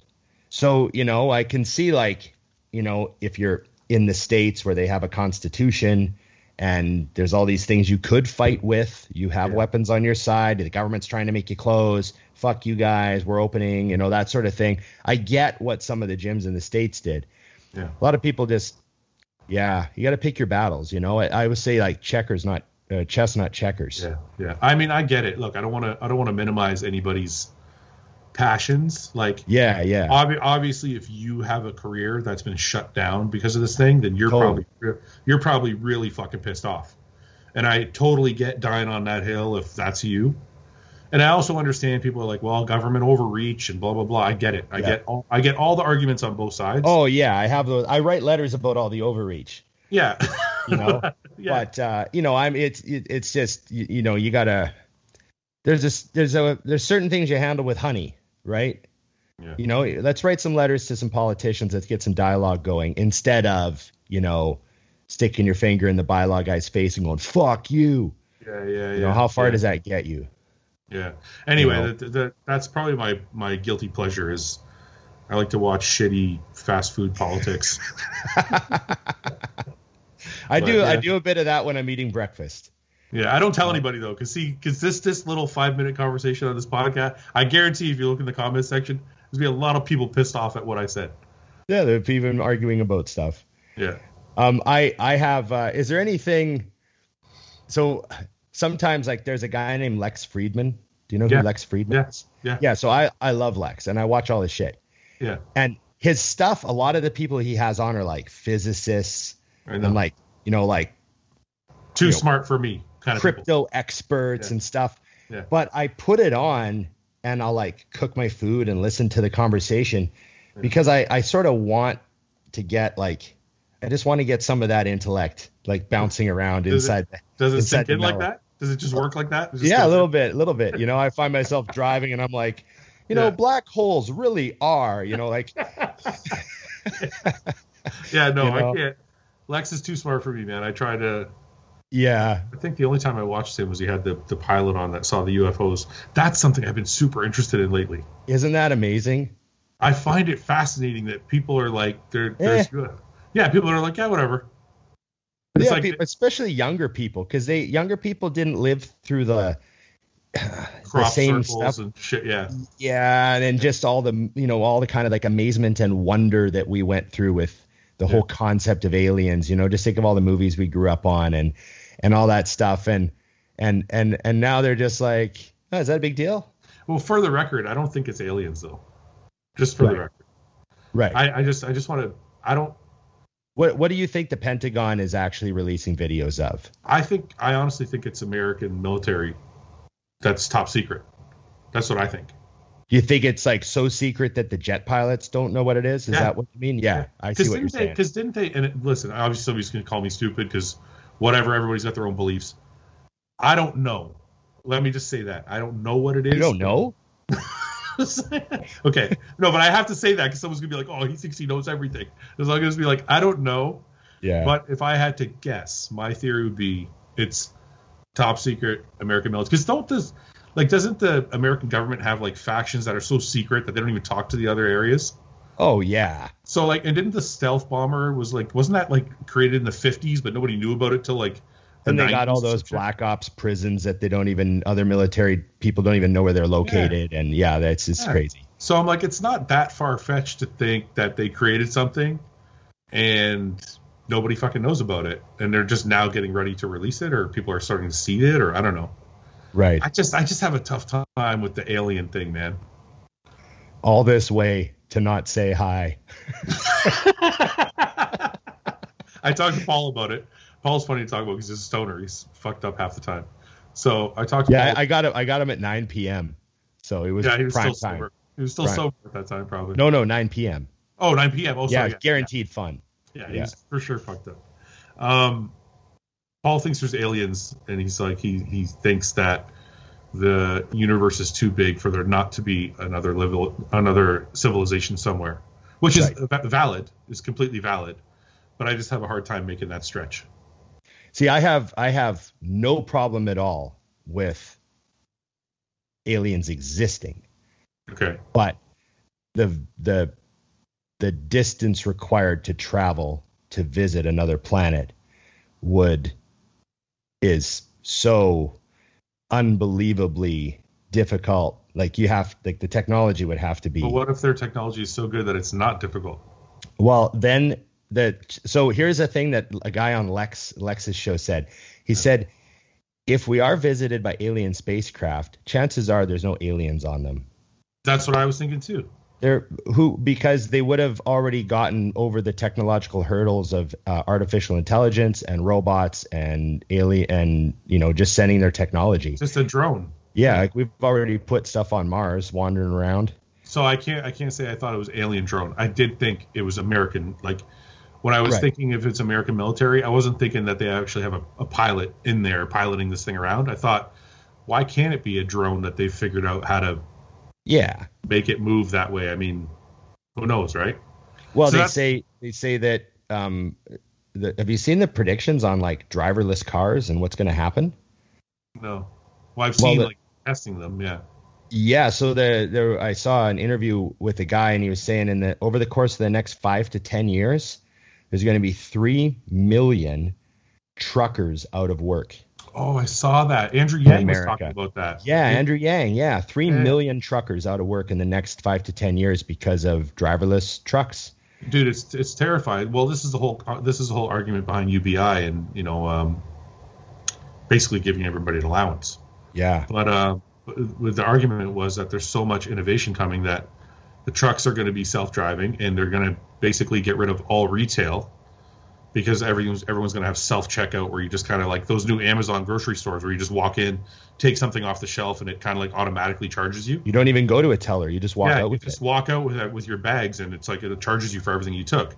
Yeah, So imagine he was saying, you know, I remember I remember Andrew Yang talking about how many truck drivers and how many retail workers, how many like waitresses and shit, waiters and waitresses, all going to be out of work this whole sector of, of jobs is going to be gone. So yeah, it's it's uh, crazy what's There's a, there's a book a book a long time ago that I read in college and I barely remember it, but it was called The End of Work.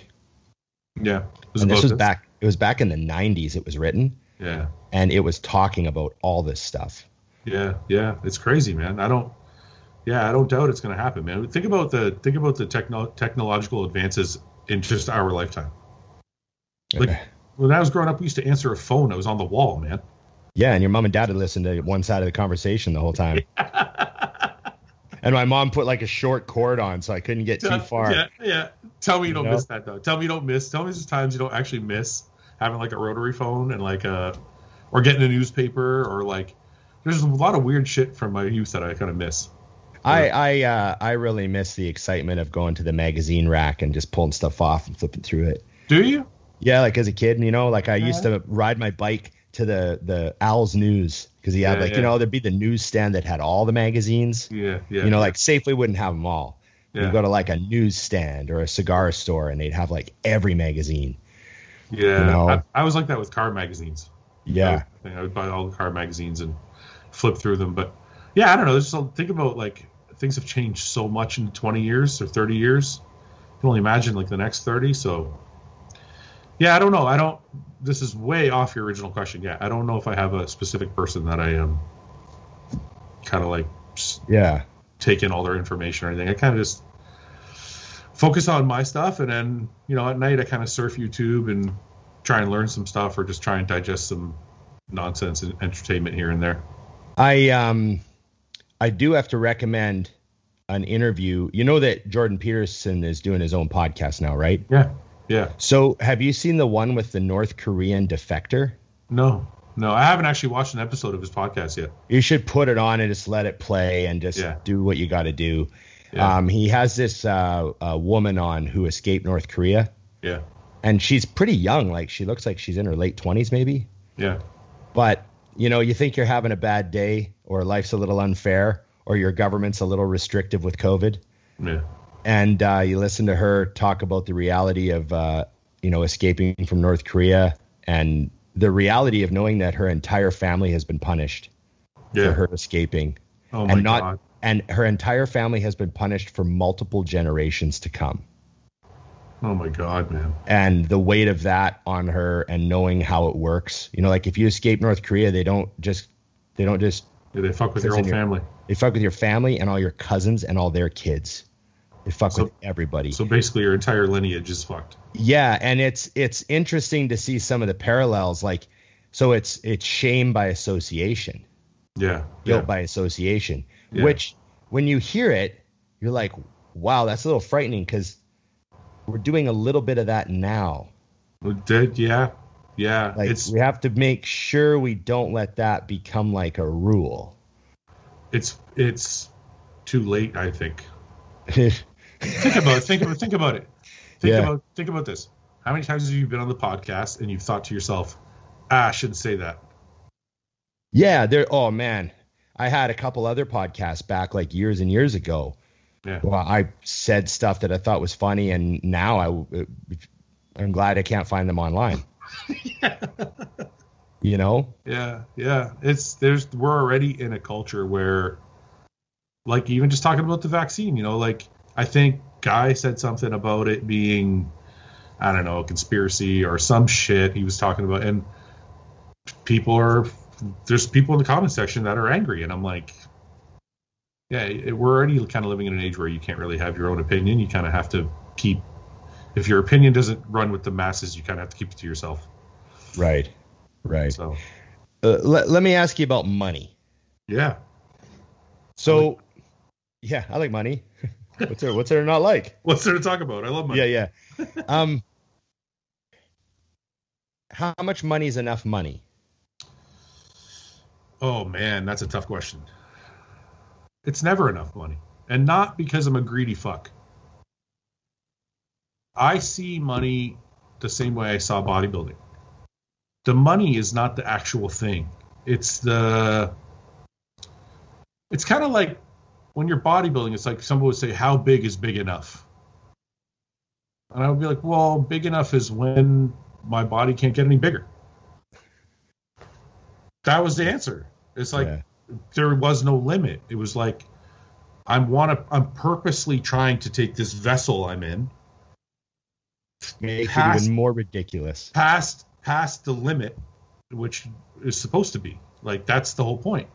So when someone says how much is enough money, there's not really enough, but it's not because of the money itself. It's because whatever it is you're doing that gets the money is the thing that you're chasing, right? So like let's say I make money for my supplement company. If somebody says how big do you want your supplement company to be? What what's big enough? You know, is it a Right. 10, 10 million dollar company, 100 million dollar company, billion dollar company? if you're built like a bodybuilder in your head or like an entrepreneur, because bodybuilders and entrepreneurs are very close to me, like the way they think. If you're built that way, where it's never enough for you, you always have to be better. You can always be better. It can always be better. It can always look better. It can always feel better. Then you're always going to be chasing more, but it's not because the money. It's because I guess going back to the question about success, the success is equated with where is the limit? I want to find the limit. I want to find the limit of how far Fouad can take hostile.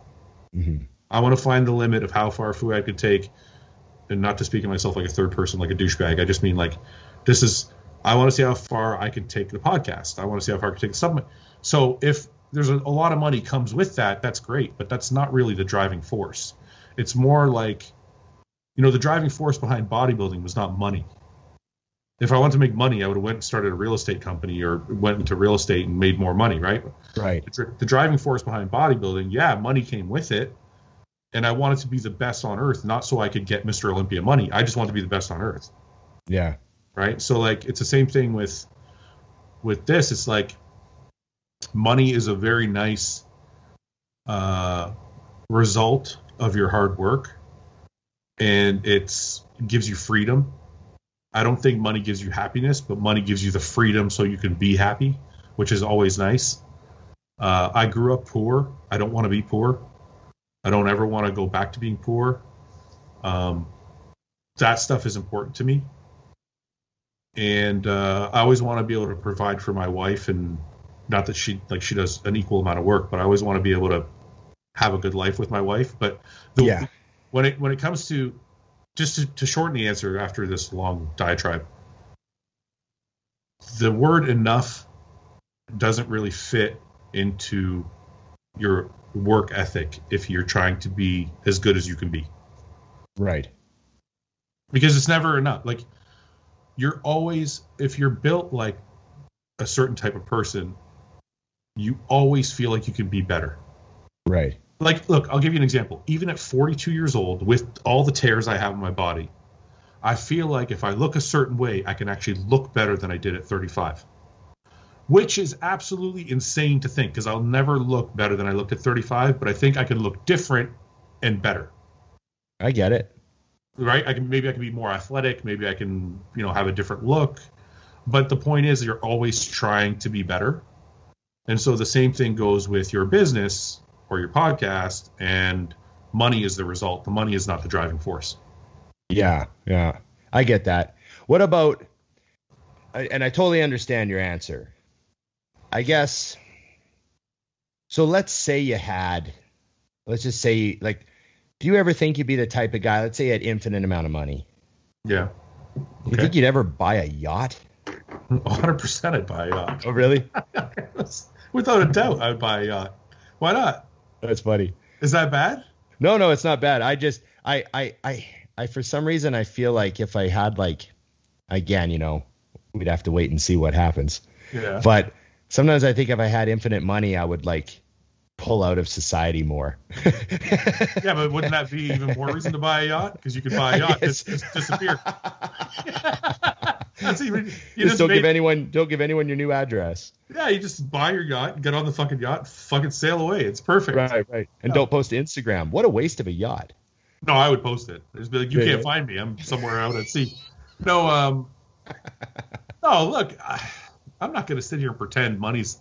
You like, you like, you like your nice like cars. stuff, you- yeah, you I- like stuff. Yeah, yeah. I and like and that's stuff. that's cool. Everyone's got their thing. You know, But- some people like other stuff. I don't like stuff because I want to flex on people. I'm not like, oh, look at my fucking shit. It's better than Oh, yours. you love your vehicles though. I just like stuff. I Yeah, just yeah, like yeah. I just like I have a spending habit, man. I like like when I diet, I'm on Amazon every fucking night buying shit. I just like to spend money, and if I can spend money for bigger and better things, then fucking so be it, right? But like, I've always wanted a boat.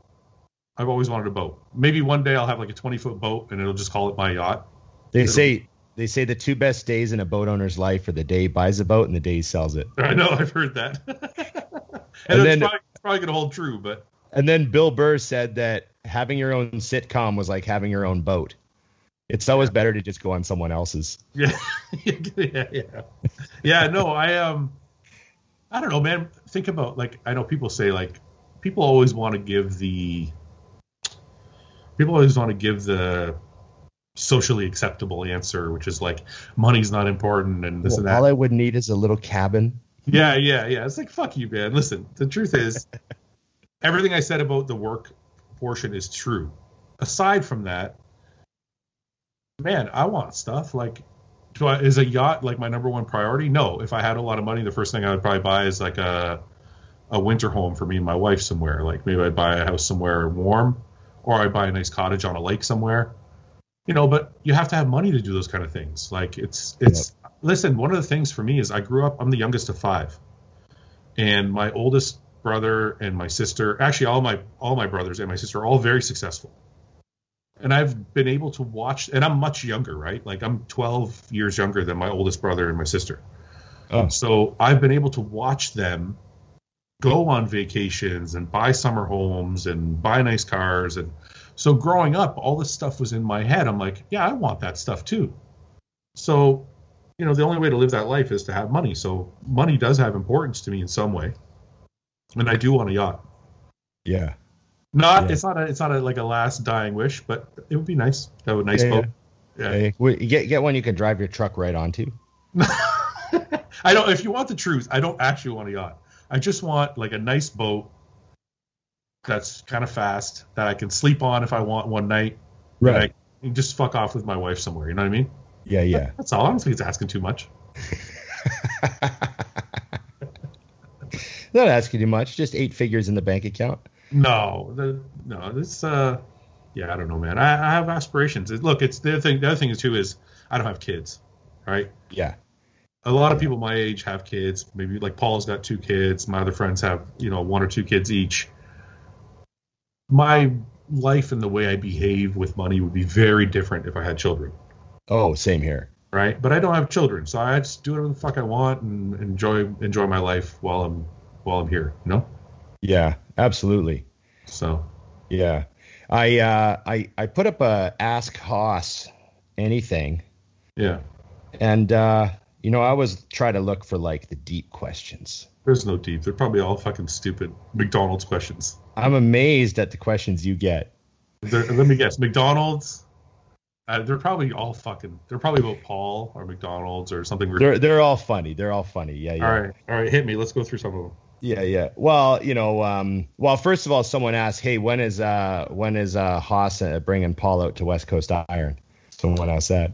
We were supposed to come out actually to BC at the end of this month. I think Paul might still be going. I don't know if he's going. I can't. No, I can no longer go. I have a a family issue that I have to be here for. So I don't think I'm going to be able to come out. I do want to come out. It just won't be at the end of this month. Yeah, you're always welcome out. Well, send Paul out for a test run if you need to. Yeah. Well, Paul's training sessions suck without me though. So he's going to be. He's not going to enjoy the gym as much as if I was there. Maybe we'll, maybe we'll have to adopt him. Me and my partner will have to adopt him for a few Yeah. sessions. You're gonna have to. Paul doesn't train well on his own. Oh, okay, we'll we'll make sure we keep that. Put him through. Yeah. Put him through something. else. Yeah, yeah. What what did did you? Are there any particular insults you say to him to keep him going? Name it. Fuck. Man, if people heard if people heard the way we talk to each other, they would not think we were friends. It's like it's bad. Oh yeah. It's yeah, it's really bad. We'll just leave it leave it at that. You need to be hot mic like the NFL players Yeah. are occasionally. you know what? You know I've thought that sometimes. Like after having Paul on the podcast and realizing how much people like him, I thought to myself, man, I should put a mic in my truck. So people can so people can hear our conversations on the way to the gym and back. They just fucking piss themselves laughing. We just yeah, he's he's a good dude. Yeah. What? Uh, so, how did you assemble the crew on Bro Chat? Like, how does someone become a part of Bro Chat? You just had him on once, and then you're like, oh shit, we got to keep this guy because you got just such a motley crew of dudes. Yeah, you know, How it's did that a- even get assembled?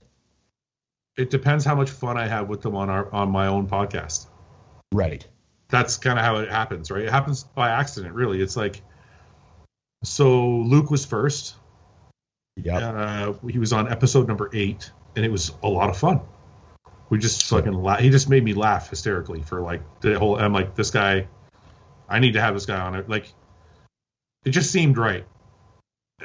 And yeah, nobody's kind of made me laugh like that since. But then from there, I think you know it seemed natural to have Ben on after since he was friends with Luke, and James because he was friends with Luke, and then they, those guys kept me laughing and they were interesting. And me and Ben actually became very close um, after Luke's passing, and then James kind of has that same British sense of humor, so it just fit. Like, and then Yeah. They're obviously, just those that whole crew. They're just such Yeah. good guys. yeah, and then obviously it's bodybuilding bollocks, so I had to keep the UK tradition. So You need one accent on there. Yeah, that's right. So so the three of us fit. Um, and then uh, I think I had Ian on. I no, you know what? I think I wanted to have Ian on, but I didn't want to have him by myself, so I had him on with the guys. And then it just clicked. He just he was. I had never thought Ian was funny, But it- yeah. but it's because I never talked to him Right. like I I had had him on the podcast, but it was very serious. I had him and Melissa on, and we talked a little bit. It was kind of fun, but Relationships and being a yeah, pro. yeah, yeah, Yeah, It just seemed yeah. very like Ian always seemed very serious to me. So I never thought of him as like a weekly guest. He just you know, or and then I kind of thought, well, maybe he'll be the serious guy I want to have every every week. And then when I had him on with the guys, it was so much fun. I'm like, okay, this is good. He's just he's a normal dude. He just I didn't know. And then um, I think Guy was next. Me and Guy did an episode of RBP together, and it was a lot of fun. And I had started Bro Chat with Ben, so I invited Guy on to do Bro Chat with Ben.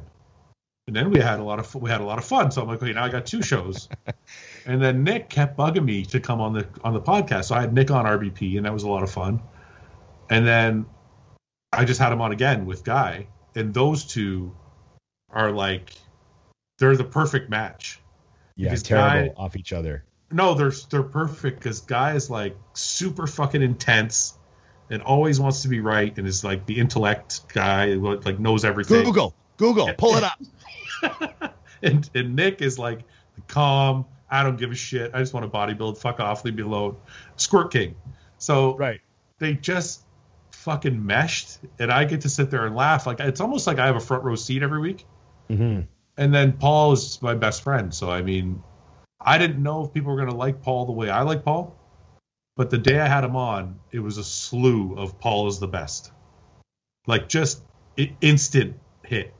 The dynamic with Paul is awesome because Paul has like a little bit of an outsider Yeah. Edge to him. You know what I mean? And I and I think that's why a lot of fans like him because he's like it's almost He's like the most he's- normal dude. It's like he's talking for them.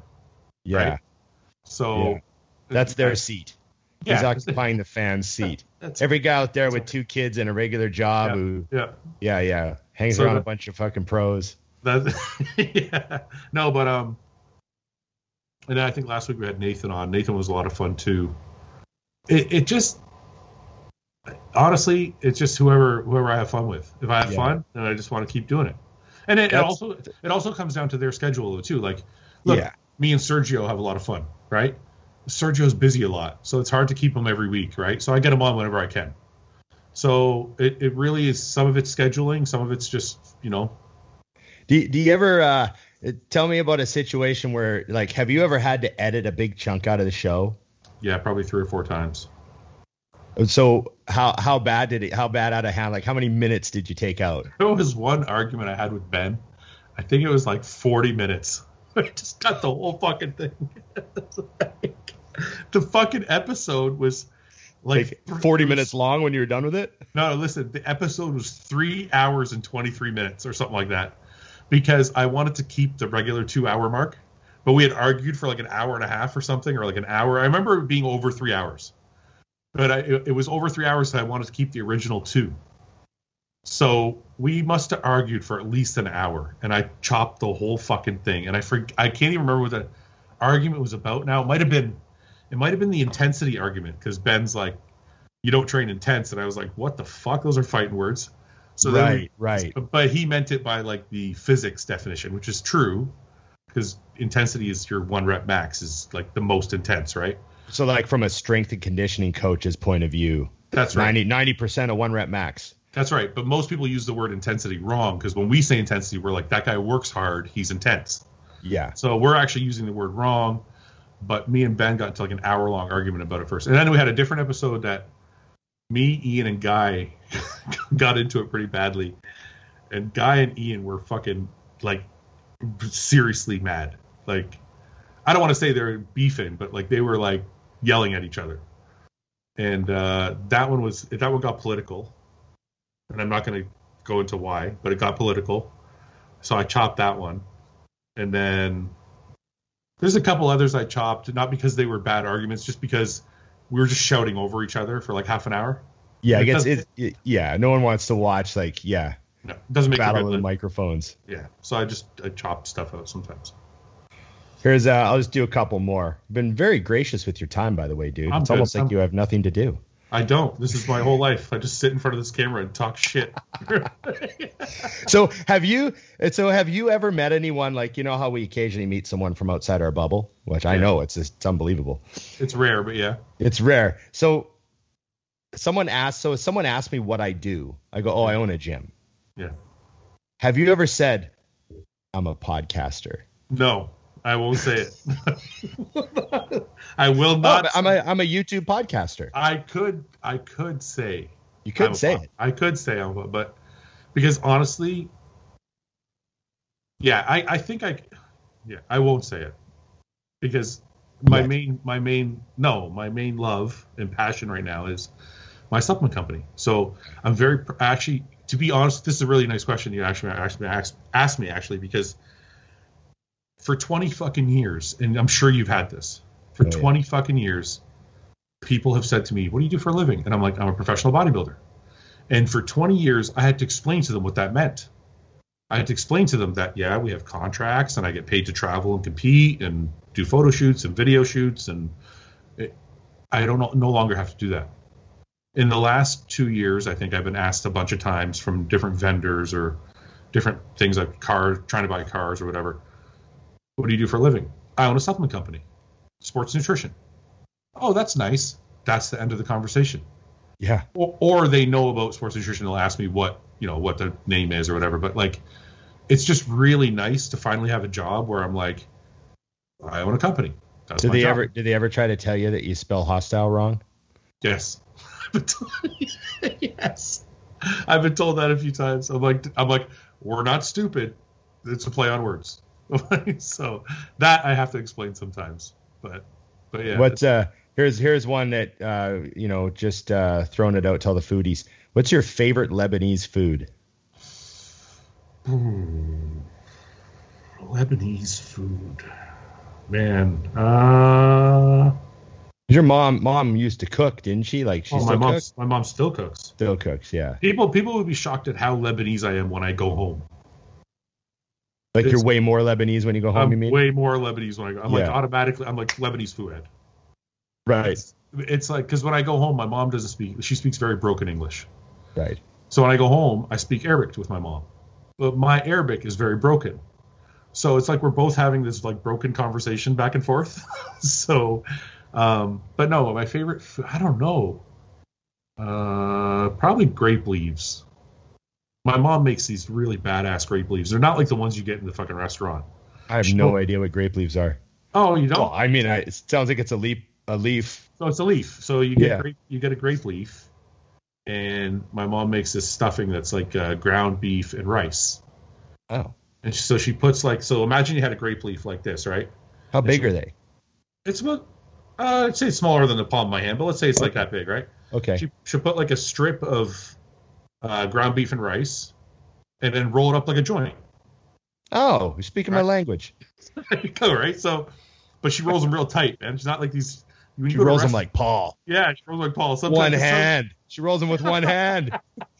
sometimes you go to the no, because sometimes you go to uh, like a a restaurant, like an Arabic restaurant, Middle Eastern restaurant, and they're rolled, but they're like fat and sloppy, and that's I don't like that. So my mom rolls them nice and tight, right? And uh, she fills. It's it takes a lot. You should see how much man. When you saw how much effort this took, and then the way we eat it, like it's like it's gone in five minutes. You have Like, why no- did you just put it in a bowl? you have no idea. Like you think to yourself, this woman spent like a whole day cooking this thing, yeah, and me and my brothers just devoured it in like half an hour. yeah. So, but she'll fill like she'll take like a pot like this big, and she'll fill. She'll do layers of grape leaves. They're all like, let's say it's like the size of your finger. She'll layer them all the way up, and then put them on the stove for like 12 hours to cook. And then it's just like it's the best thing ever. You gotta. If I come out, I'll bring you some. amazing. Yeah, I would love it. Yeah, it's really good. I would love it. Yeah. Um, I I feel like most of the questions are a little lowbrow for what we've been talking about today. It's been it's been a rather intellectual chat, Fouad. Uh, hit me with some lowbrow stuff. Oh, I got some lowbrow. Um, let's see. people- I wonder why people think so little of me. No, no, no, no, What kind of lowbrow are we talking about? no, no, not too bad. Out of the whole bodybuilding and bollocks crew, who do you clash with the most? Guy, Guy. guy, automatic. Yeah, I, automatically. We're constantly fighting, but in a good way. I love Guy. Right. So if you had to do like a, let's say you had to do like a ten hour car ride. Wait a minute. Let me rephrase, and then you can ask that. Okay. I think Guy I clash with, and it's funny. Ben, me and Ben get into like arguments. Actual. Yeah. Actual arguments. So go ahead with the car ride. Right. So let's say you had to do a 10 hour car ride. Let's say, I don't know, you know, you're driving somewhere. Which one would you choose to do the drive with? If I could only choose one, Yep. Paul. Okay. Let's say Paul's not there. I think I would say Ben, even though he would drive me insane. I think I'm going to say honestly, I'm going to say Ben or James. okay. James, James, the way James will sleep the whole drive. No, no, the way James thinks is awesome to me. He's just not normal, but like not in a bad way. He just has a different thought process than than other people. But Ben, I can.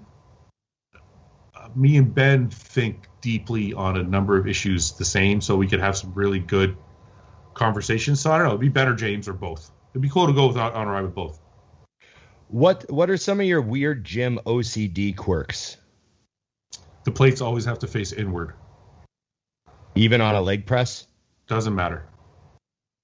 It does not matter. The numbers always face in. Always. And if they get if they don't I have to actually turn them around. Like it'll Right. it messes me up. Like See, this this is good because um, I only care if it's on a free bar. and and that would make sense. Right. And and even then the plates don't have to match as long as they sort of match. Like let's say I got a silver one and then a black one and then one with handles. I'm okay as long as they match. Yeah, if they have to match, yeah, you you got to have an equal amount on both sides. Right. Yeah, yeah, But when I train with Dusty, yeah. I purposely pull random plates and just make myself okay with it just to drive him insane. Yeah. I have a So I'll just throw any old plate on there. I don't care what way it's facing. I just pretend I don't care. Get ready for the set. And Dusty's like, "What are you doing?" He can't handle it.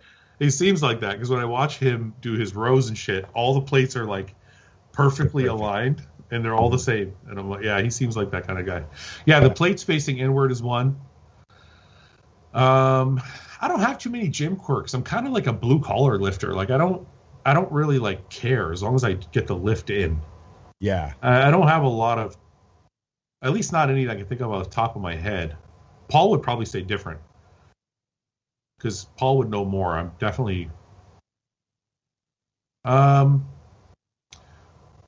Yeah, the first one that came to mind was just the plates facing inward. I can't really think of anything else that I have to do. What about music while you're training? Have to have music, and it has you to have to have headphones. I have to have music. It doesn't have to be headphones. Like the new gym we're we're starting is, I'm gonna have just massive speakers, right? So it doesn't have to be headphones, but I have to have my music. Mm-hmm. Or, yeah. So or, or at least good music, like somebody's somebody's music, but it has to be heavy. I remember one of my favorite quotes ever was when I used to travel with Rich Piana. Yeah. And I asked Rich one time, I'm like, what do you listen to? And he goes, angry white music and angry black music. That's right. Yeah, it's true. It's true. it's funny because I had this conversation on the podcast with everybody, and I think me and Ben, me and Ben got into an argument about it because I was like, when you're squatting six plates, because Ben squats six plates routinely. Yeah. I'm like, when you're squatting six plates, don't you have to have the right music cranked up, like feeling good, like get under the bar? He's like, no, I can do it to Justin Bieber. I was like, I what the can't. fuck? I- like, what the fuck? I'm like, I gotta have like Metallica, Disturbed, Rage, like Yeah. something, or or something hard like fucking you know Dre, Biggie. Like, I gotta have something hard playing. Yeah, there has to be like some death happening in the in the song. Like someone's getting, you know, something's go, something's going down. Yeah, know. I, I don't know. It's weird. I, I guess you know James said something that he didn't need it, but then he he retracted his statement later on and said that he did like music. So he retracted it. He issued a retraction on that statement. yeah, so no, music's important, man. Music's I'm so with you, man. Music Um, is just my life has a soundtrack.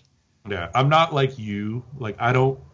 It's funny. There isn't one thing in my life that I know everything about. You know, like some people, like like you with music. Like you know everything about music. Like Well, certain bands. the ba- the bands that you like, right? Like we were talking about Tool the one day because I had a Tool soundtrack playing, right, and uh, I, I'm not like that. I just know what I like, right? right.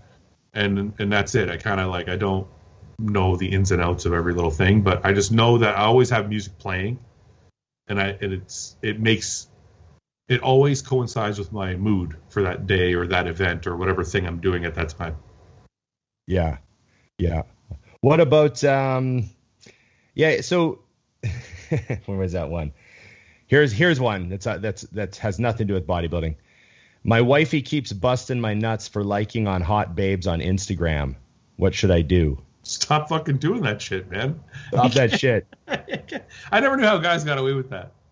Yeah, yeah. because sometimes I'll see guys like guys I know, and they're married, and they like other hot girl shit, and I'm like, doesn't their wife think that's weird? Like, do you do that? So I remember I used to like all the photo like I used to I used to open my Insta and I would just like like the first 10 photos that came through because I remember I used to be thinking oh you have to like pictures for the algorithm to like just like a bunch of stuff. And then I would like like uh you know some of the hot Insta girls that I know who compete. Yeah. So I'd like like like like like but then I just decided I don't want you know how when you look at a post and you see like the name the first Yeah. name comes up of someone who's like that post i'm like Yeah. Ah, i don't really want people to like think that i'm liking these hot babes because they'll get the wrong idea and they don't know that i know them Yeah. they don't know that i you know what i mean i don't know Well, let's say, let's say, is there a, a hot girl that you know that your wife doesn't know? You know, like, or that you don't know that you would like her photo? no i stopped always- i, I kind of stopped yeah i pretty much stopped doing that so your girl's not cool with that.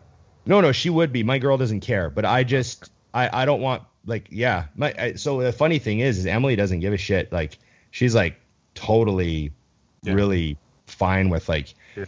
all that shit. But I I decided I'm gonna like pull back and not like certain pitch picks, especially like the picks are getting a little more risky now too, Yeah, right? Yeah. Like it's not It's the like- way even a couple years ago it wasn't like it is now. It's gonna be just a vagina suit.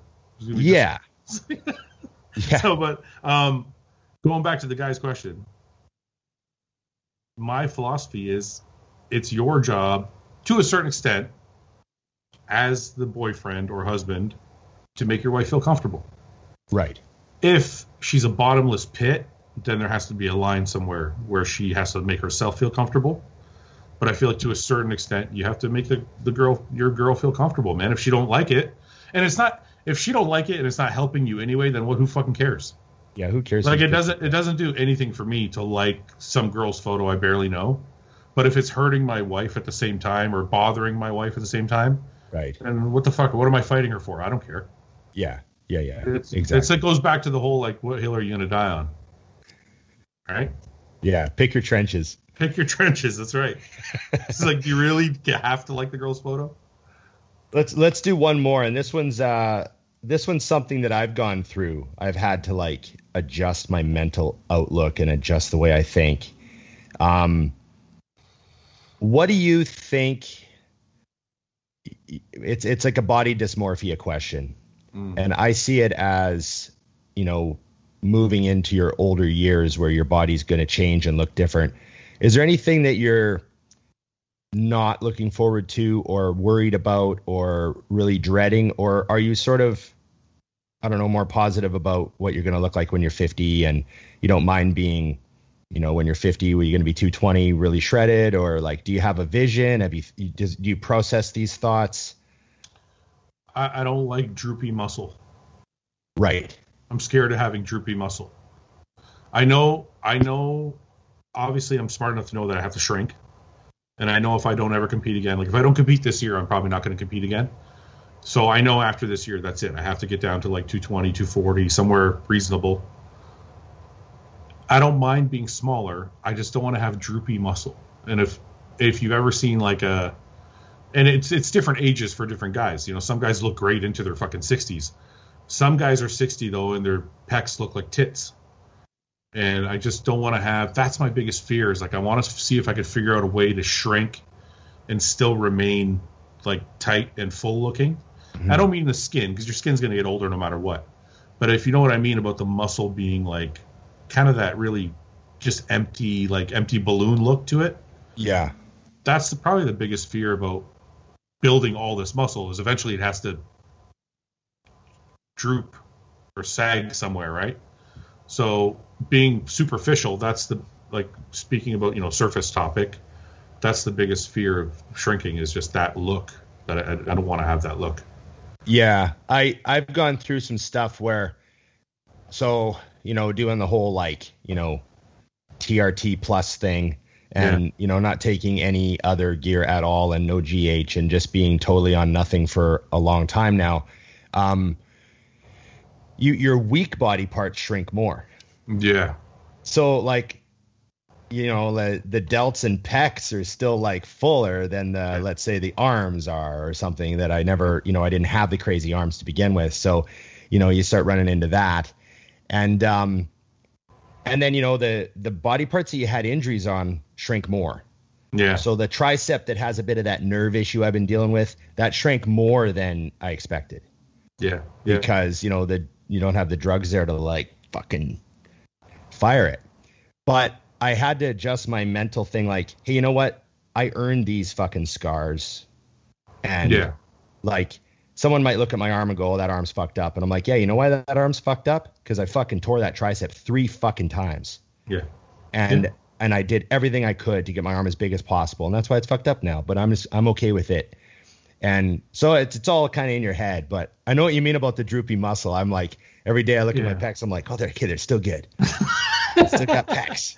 It's hard though, man. It's it's honestly like I don't want to say I, I sit and look at my old photos, but there are times where someone would like somebody actually a week ago sent me an old clip of my leg session we did like way back. It's on my YouTube channel, like my oldest videos. And I was like, man, we used to train fucking hard. And I was like, I can see my delts through my shirt. Yeah. Like it's like so when I see when somebody reminds me, like if I see an old photo of myself, I'm like, oh fuck, like then you're kind of like, yeah, you know, the tricep tear starts to, you're like, oh fuck, my arms half the size it used to be, and yeah, there's there's definitely challenges, man. There's there's 100% a lot of challenge. The physical is just the smallest part of it, to be honest with you. If you're if you if you're trying to be a pro bodybuilder and you're young, and you're young you have to prepare yourself for the end because it's not fucking easy, man. Like there there is a void that you have to fill after retiring. Yeah. That that I've tried to fill with the business and with the podcast. And it's I filled it in a different way, but it's never gonna you never fill that void like the bodybuilding void itself. Yeah. So like I have something I've directed my passion towards, but it's not ever going to be the same as it was. So there's that huge void to fill, and then on top of that mess, you have the superficial side of it, which is yeah, my body doesn't look as awesome as it used to look five years ago. So you there's all these different things you have to contend with. And I think if you don't have a level head or you don't have good support around you, like there's days where I'm broken, man. I don't think anybody would ever tell you, like you know, Dorian Yates talked about on my podcast about ha- having a really rough two years where he drank a lot and all these Yep. things, and and um, I think if I didn't have the podcast and I didn't have the business and I didn't have a wife and good friends, I would be really fucked up. Yeah. I think I'm fortunate that I found something to throw my entire life into. And I have Paul with me that is such a good friend that I can I can sit there and tell him, man, today's fucking rough. Like I, I miss being my old self today. I can say that to Yeah. him. Yeah. And he'll and he gets it because he he you know even though he wasn't a pro he himself hey. has, has had to deal with the same thing right so yeah. um, I think having good people around you and having something to really sink your teeth into can help bridge the gap. But it's not going to be easy for anybody, I don't think. Nobody, Yeah. I don't think anybody who invests, like when it comes to bodybuilding, you invest 100% of every minute of every day. Even if, let's say, okay, you look at Roman Fritz and he's the perfect eater, right? Keep, keep talking. I just got to plug in. Yeah. Even if like you're not the you're not the perfect eater, you're still 100% focused mentally. So like your entire day, your entire everything is focused on this one thing and then all of a sudden that's not there anymore. All of a sudden now you're like I have to think of other ways to fill this time and, and fill this gap that I, I is no longer full. So I don't know. Yeah, it's just a it's a it's a major thing to try and overcome, and I- and I- and it uh, it's different for everybody. If the crisis gets really bad, you uh, build a BMX bike. Is that what you did? Is that what, well? That's but it's true though. That's kind of like you found something else to put your heart and soul into, I guess. Well, so the what I've realized is I need to have something to work on, Yeah, like pro- progression. yeah, And even if I and I have to have something where like you earn your progression, yeah, and then you have moment, you have a moment where you're like, fuck, yeah. you know, and And that's- that, that yeah. gratification. you know, like I'll try something, you know, 10, 12, 15 sessions in a row, and then I'll like pull it off. Yeah, I'm like, fuck. yeah, and and it's um it's the same as like man i gotta squat four plates. Yeah, you know the first time you squatted four plates? Yeah, yeah, yeah, you never forget it. Yeah. i remember the sweater i was wearing when i squatted four plates for the first time. I don't remember squatting four plates. yeah. I it was a big Yeah. deal to me. I was in high school still. It was before grade 12 actually. Really? but yeah yeah and i was Shit. uh i had a red gorilla wear sweatshirt on. I remember Yeah. it. Yeah, Yeah, it was like just one of those things, you know, and and you know the the the the the inches, the game of inches, earning little tiny little tiny building and building, and you know, um, or hey, you know, get get on the drums, you know.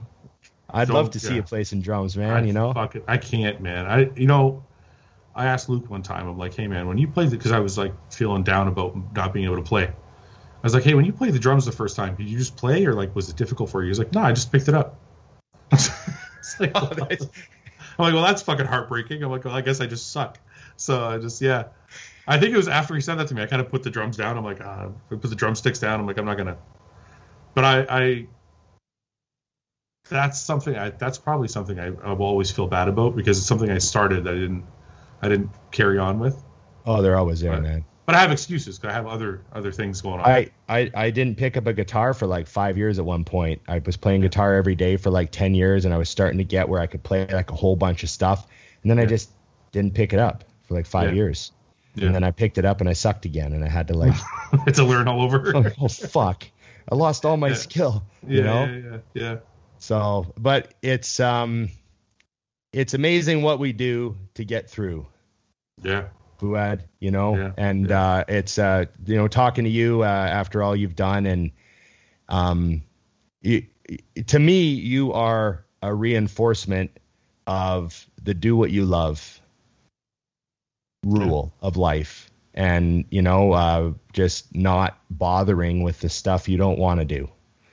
you know, and um, you know, maybe that's a a thing that only some people wind up in a place where they can do or focus on. Maybe more people could do it if they wanted. I don't know, but um, doing what you love has always been my number one rule. You know, Yeah. and uh, it's it's it it's awesome when you know you see somebody else do it and it, it's paying off for them. It reinforces that it's the right direction to head in. So you know, I appreciate you coming on, man. Um, you know, it's uh, definitely been a weird time. You know, not knowing if the show is going to continue for a while or what Dusty's going to want to do when he's back, and Yeah. you know how he's feeling and everything. And I just thought, you know, Dusty hates quitters, and uh, you know, Dusty doesn't like. Dusty would hate if I didn't do the show because he'd be like, I mean you were just waiting for me for weeks?" like I can just hear him, like you Yeah. know. And Well- uh, so it's been it's great Yeah. that you know I appreciate you volunteering. I remember when I talked to you a couple weeks ago and you said, "Hey man, if you if you want me to come on and and you know help pass an episode, just let me know." So I appreciate that, man. Yeah, it's my pleasure, man. And honestly, like uh, like I said before, I, I don't know Dusty very well personally, but I feel like we're all connected somehow because of the because of what we do. And uh, I always feel like I would want somebody to do this for me. So uh, I'm happy to you know jump on from time to time whenever you need me to to uh, not that I could take his place, but just to just to be a body for you to talk to and keep the show going. Yeah. Um, but I but I appreciate you having me on, man. It's fun. Thanks, Fouad. Uh, all the best. I'll uh, I guess I'll see you on Instagram. Yeah, definitely. All right, brother. Thank you so much, man. cheers. Okay. You bet. Bye. Bye.